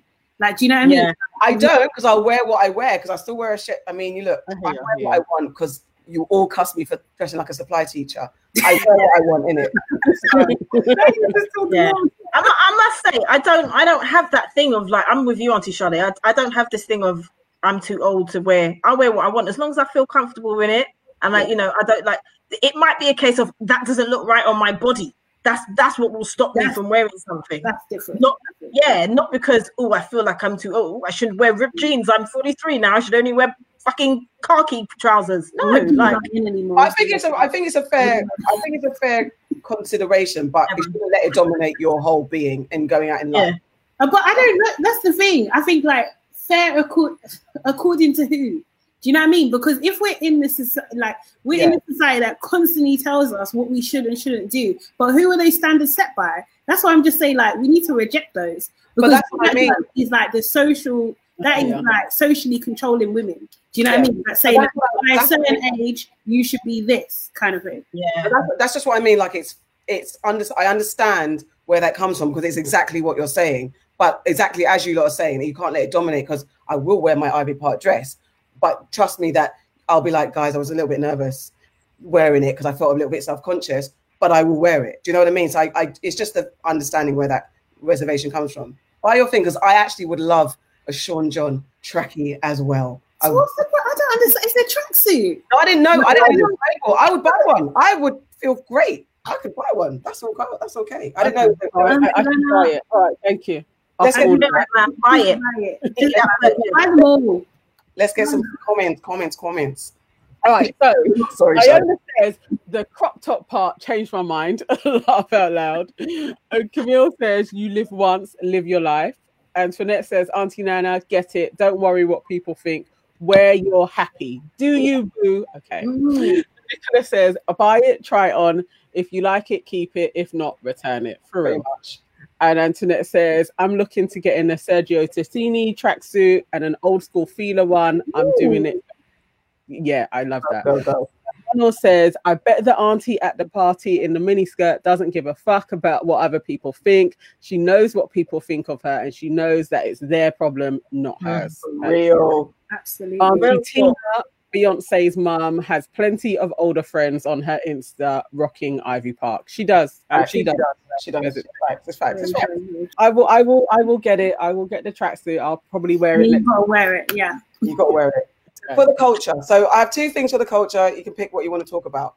So one of them is Instagram has now going to alert you to when someone screenshots a DM, DM and this obviously benefits creeping men. And also, have you guys heard that December 21st is apparently when Black people's full powers will get activated? Because on December 21st, what's going to happen? Stars are going to align. It's the winter solstice, and two planets will appear nearly aligned, resulting in an event so uncommon. Jupiter and Saturn will look like a double planet for the first time since the Middle Ages. And apparently, when this happens, Black people, whatever's internally in us, is going to come out, and we're going to be supersonic superstars. Are you lot prepared for this? What do you think your power is? And December 21st, where are you going to be? What are you going to do to first execute your powers if they ignite? I don't know why you're laughing, Nana, because this is right up your fucking street. It is, isn't it? I know it is. It is. It is. It is. It's like it's like you you know that I've been soaking up lots of stuff on December the twenty first. That's why I'm laughing. well, obviously, I want to talk about that, but I also want to talk about the DMing thing. I don't get that. Why would they alert people that you're screenshotting a DM?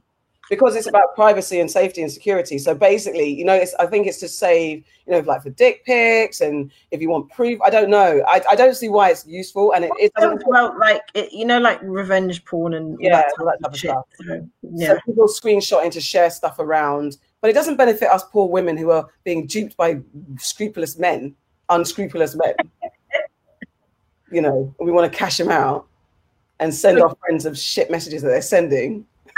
no, it doesn't. Uh, oh no, actually, there's a bit more to that story. So isn't it that they can delete the chat as well? Yes. So it's, yes. Yes. So that's it's not just like because the thing is originally I was like yes I want you screenshot it and then what they call you and say you screenshot it and I say yeah and what's your problem but then it's like they can delete the whole chat Yes. and yeah so it's a little bit more than just It's it's really it's really like it was made by a man who was like, I've been caught too many times. I'm probably I'm about to blow up internet. I mean Instagram because allow me. No, Wow. Wow, Yeah. wow, wow. when your Well, missus when your feel- missus gets sent the screenshot uh, your missus gets sent sent the screenshot and then you can say I ain't got nothing look look at my phone that's what I'm saying. there ain't nothing on my phone that's not me that's fake But you could record the screen conversation. You could just go through and Yeah. record the screen. It's just going to make people more wily about how they catch people out. It's never going to. You're put it this way. Let's let's get it clear. Cheating will always be found out. It's just it. Even if it's 20, 30 years longer, you will find you will be caught. You will be caught. So no matter what, but Instagram, you're shady for this, and you're working with the men. I guess I know women cheat too, but we're more sh- clever with it. Sorry, it is what it is. We don't do things like send our tits on a fucking DM.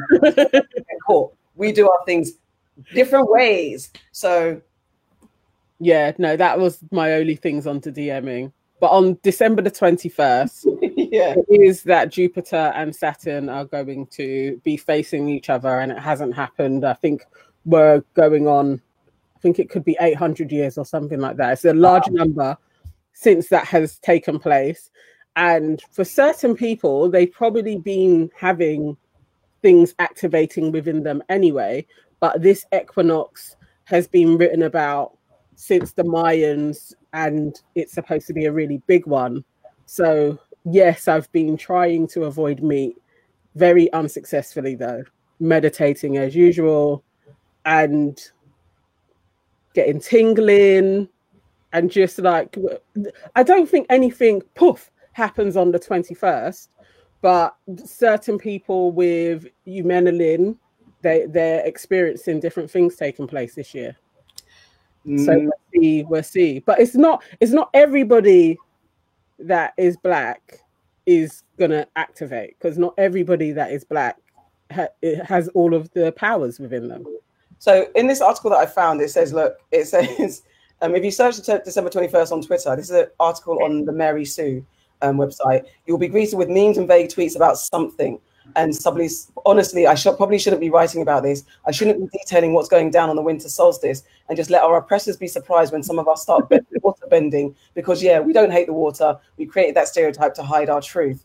So basically, it's about it's about to go down to be honest. And people just, I would like to think that my inner fucking amazingness is going to come out and all my little stupid black women insecurities are going to disappear. And I'm just going to be unleashing white lights all around me. just anything I do touches, it's just like, I don't have to just worry about nothing. I can eat what I like, do what I like, and everything's all kosher. And yeah, I don't know. I, just, I, I would like to hope that I wake up to a bigger awakening and understanding of myself and the shit around me and can preempt bollocks and avoid it like a stealth ninja. That's what I hope. But you could absolutely do that anyway. Yes, I know, but I'd like to have the December 21st ignition button. Thank you. Is this the magic day? Yes. Yeah, December the twenty first is um, What you when what do you think is going to be unlocked?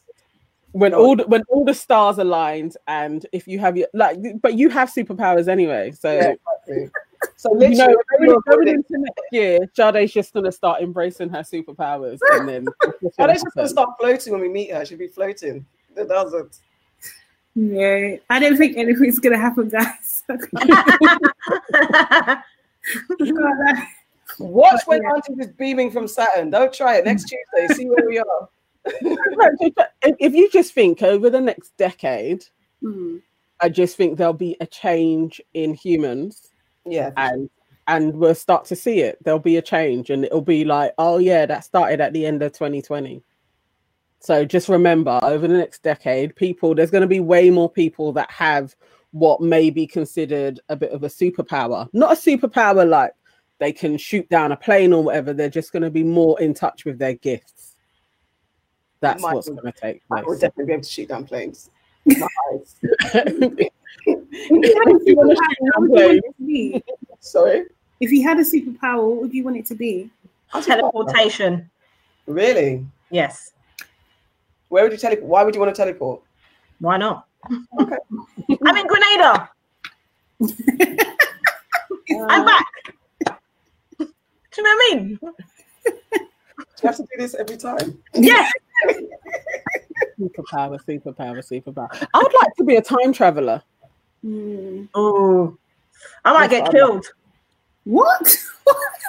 If you get caught, if you land in a war or something. Yeah, if I was a time traveler, I feel like I'd want to go back like to certain periods of time and fix some people's business. And I feel like, what if I got stuck there and couldn't get back to my time machine unless it was like the ability to travel in time was within me? Because then that's Yeah. different, I suppose, right? No, But no I- machines. But, I, but imagine like you went back and you went back to like I don't know, flipping America in the slave days or some shit like that. Like I feel like I would be that person that got killed because imagine like, imagine like I had to do this to travel in time, but they chained me and I couldn't do this to travel in time. You need to stop this. You need to stop doing this.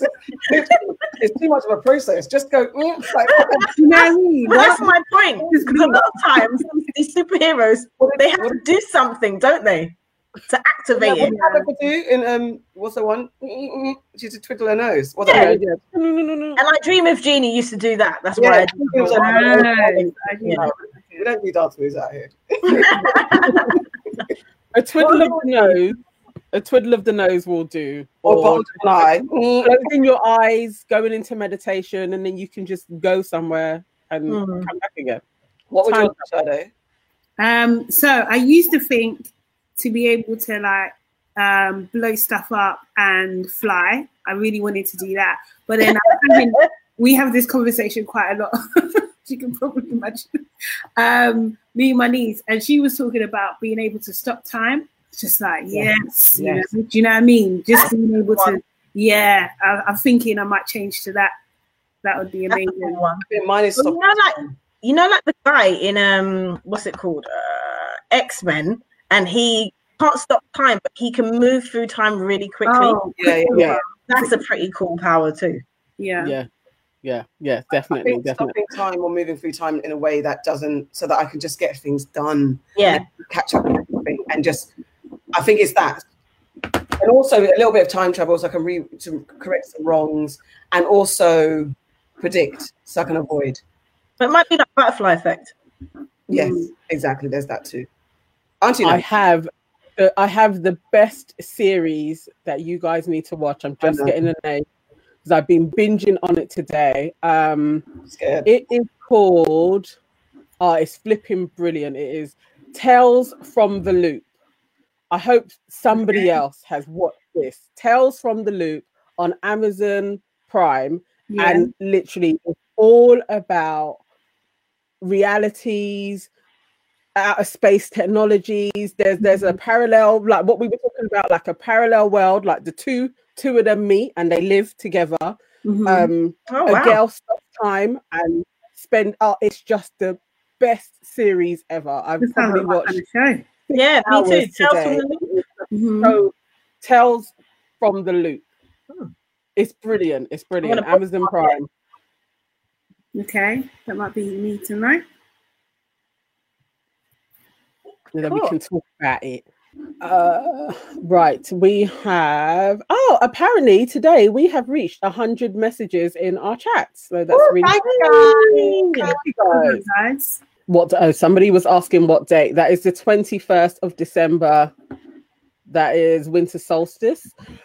Um, Nee says, "I swear, Auntie AK, you low key, not low key, No. women cheating because you're better at it." No, no, no, no, no, no, no, no, no, no, no, no, but we are. No, no, no, no, no. And Aquia says, "I was like, yes, yes, yes. Till you said crop top, buy it, buy it. It will either suit you or it will give us a laugh at Christmas. It's so horrible." um, Antoinette said, I'll report back next week how me and my superpower fare and who has succumbed to my queen pettiness. um, uh, Queer says our gifts have already started activating. There's a lot of work to do to prepare, but a lot of it is about letting go of the lies in this reality, and that's hard to do. Uh, anything else? And Ronald said, if you could change one historical event, what would it be? That's a good Woo. one. Oh, mate. Wow, wow, wow, wow, wow. You know what I changed? You See when that first boat, yeah, came Listen. Africa, yeah. That's that's. That's I'll it. change it so then no one ever. That's it. That is it. Because once that is, every single thing I'd say after that, because I was going to say, The only thing is with that, there'd be a whole bunch of people that didn't necessarily exist. but we don't know that. Because it we makes- don't know. It could be much better. Yeah, it's true. No, I feel like we'd be better. Don't get me wrong. I feel like we'd be better. And you know what? Destinies and the stars align for a certain reason. So who's meant to be here will be here. I take it back. yeah, because if you stop the boat, then anything. Stop anything, the boat, man. stop the boat, then anything. Or, or no, I was going to say something really controversial, but I won't. I'll just say stop the boat. Ooh, No, I'm so intrigued now. come on. Yeah, so am I. I'm like, what? Ambush the boat. Ambush the boat. Of course. Yeah, no, that's, not, part- that's not. That's how you're gonna stop the boat. Yeah, My boat's bigger than your boat. that's facts. I got a um, boat too. And How that- about you get on my boat? I wouldn't even mind if we had the cannibal reputation stereotype if it's the fact that's what we did to stop them coming on the show. Like, I don't care. necessary. Was like, "Oh, you're my dinner. That was it. You can't come and deal with us. I went to put my. I wouldn't care. We were called fucking cannibals for that. Yeah, so that, it would be along those lines, and maybe uh, I would want to be with the Native Americans. So I think Yeah. that first boat that went to the Americas along there, like uh, probably amongst one Yeah. of those tribes, I'd want to um, really kill kill some people. Like so, it'd be along there. I think maybe then Africa. I think I would probably want to be in the um, with the indigenous people in America. It's true because if they had stopped the boat as well from No, what's landing, let let every boat just be stopped. Wakanda shield, whatever the Waka- that shield, that shield they got in Wakanda, it's real. place. yeah, yeah, We don't exist, man. You can't see us. Yeah. And all of that because the whole outlook would change. Like you can't Mhm. sit with us. We just reality. uh, Our reality just is not. It's not even fathomable. That's it. Mm. What. Like stop all the boats. Leave us alone. Get all right. okay, so I guess on that note, we have to move on to what's made you sad, mad, and glad this week, my ladies. Oh wow, forgot about that. Okay. Okay, I'll go. Go on. down today. um, I am mad that we are about to enter tier three. Sure. Although I'm not sure how much is going to really change, apart from you can't socialize with your peeps outside of your home, um, unless you're in a two meter distance bubble of six. Um, I am glad, but also it's like this is a weird one because I'm slightly bemused. So it's not sad, but it's not glad. It's a bemused. Mariah Carey has gone to number one um, with "All I Want for Christmas Is You." It's Oh. 24 years since 26 years since it was first released. Yes, 26 years since it was first released. But my thing is, I'm bemused because it's her first UK number one. Really? Really? Really? I thought it was only the first. You, I thought it was the first number one of that song. It's the first number one ever. They said it's her first number one. So I was Wow. like, how is but that's it's, that's why I'm bemused because I get that that's the first time that song gone to number one, which is what I Mm. originally thought they meant. But then they said no, it's her first ever UK number one, That's which wild. is nuts. Um, and then I am glad that my friend Dee Dee Armstrong's book was released last week, and it's called uh, "Ugly Dogs Don't Cry." And I got my copy this week, and I'm really happy about it. I can't wait to read it. It's his Yeah. second book. Excellent. Nice. Shout out Didi. Go on, Auntie Farah. I mean, Auntie Nana or Auntie Sade. Auntie Sade, have you got some? Okay, I've got one. Sorry, guys. Sorry. Um. Uh. Okay. Right. Now I've got two. So I'm sad that the anesthesia is going to wear off soon, and I'm probably going to be in some pain. so I'm sad about that. I'm just genuinely glad because Christmas is coming. I love Christmas.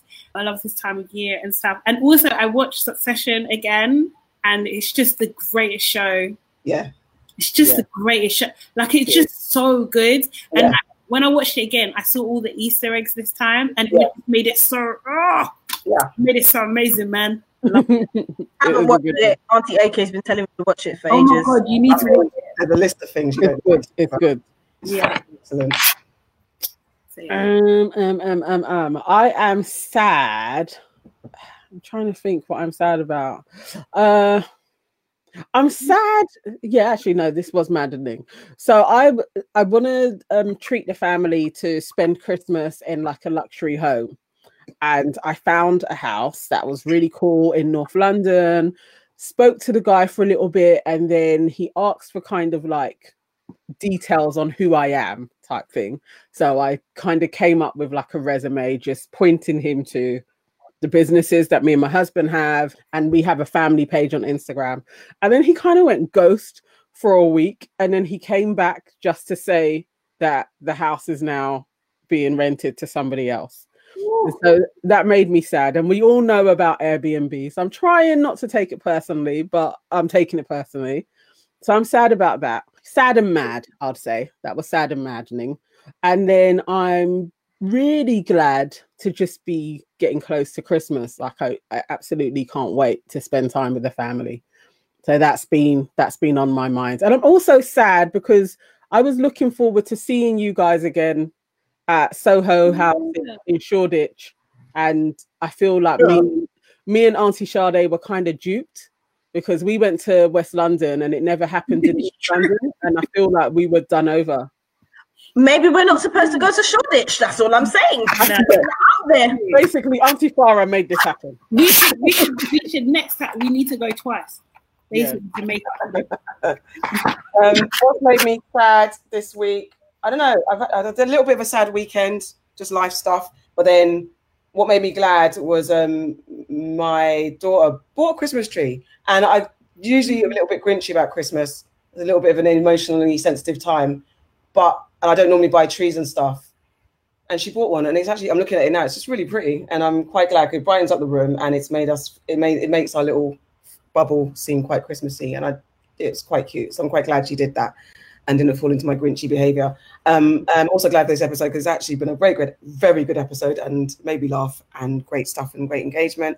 What's made me mad this week is lockdown, tier, all this stuff. Haven't done all my Christmas shopping. I do love buying presents for people though.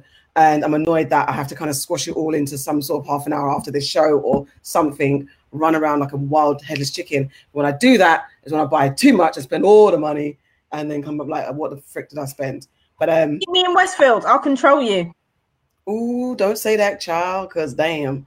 Um, I've sent my daughter on a mission, so she's gone to buy stuff. But yeah, I also have to run to Sainsbury's, all that type of stuff. But anyway, so I'm a bit mad about the restrictions. It comes at a crazy time, and I'm just mad at the fact that this thing is supposed to be most mutating. There's so much misinformation, and when the hell are we going to be back to normal? I just would like to transport myself to that time. Hopefully, December 21st means my powers will activate that ability to fast forward through all this fucking bullshit, and I'll be 2020 something free of COVID. Thank you very much. And that's our show. I had something on the hit list. I have. Go So ahead. it's not hit list. I've got unpopular opinion. Go ahead, go ahead. Okay. So my unpopular opinion is so Blue Ivy Carter has been nominated for a Grammy Award. Okay. Now, my unpopular opinion, hold on, I wrote this down because I don't want to people are gonna start coming for me and thinking I'm hating on kids. I'm really not. So whilst it's great, but literally she just went on her mum's record. She didn't write the ting. She hasn't produced the ting. She hasn't fucking played instruments on the ting. She went and she was like, brown skin girl. and, and, and like, so we- should we be singing and dancing? Because that's what she did. Like, it's her mum's tune. It's like when my daughter comes to work with me for the day. And does she need an award for uh, it's not that she this is what I mean about it being an unpopular opinion. I get it. She's on her mum's song. Her mum's song is is is nominated for a Grammy. Yeah, but, it's- but it's not just her. It's Beyonce and Wizkid. No, no, no. I know that. But my thing is, my unpopular opinion is how much fuss is being made over Blue Ivy Carter. It's not about her being nominated. It's just like, oh my god, she's it's so amazing. Look at her. She's she's done so well. Like she's only eight or nine. She's done so well. She's nominated for a Grammy. Yeah, on her mum's record. That's it. And on that note, that was Your Aunties Could Never, episode 41. Thank you very much. Please join us again next week, every Tuesday, 5 p.m. And as I said, we will have an Aunties After Dark, December, Sunday, December 27th. Join us back here on Facebook and YouTube, where we'll be discussing whether Black love is overrated. Um, and yeah, so please follow us on Instagram, Facebook, and Twitter. And please come back, come back, come back, come back, join us. Come and join us. Come and join us. Come and the name we won't finish that. yeah, yeah, yeah. So you know, okay. Don't you remember? It was um a popular. It was an advert for um a, a gospel channel, Yeah. gospel channel Christian TV show. It's Praise the and, name of Jesus. yeah, come and worship. It was Sade. I don't like that. I know what yours, what's coming. I was too young, guys. No, no, Nana, do you know it? I do not know it. I I don't do care. not. Auntie Sade's no. It's got lay, layers of it, layers. But, um, okay. You know. everybody, thank you for joining. A queer Bye. Thank you very much, guys. Come back next week. Share with your friends. Boom.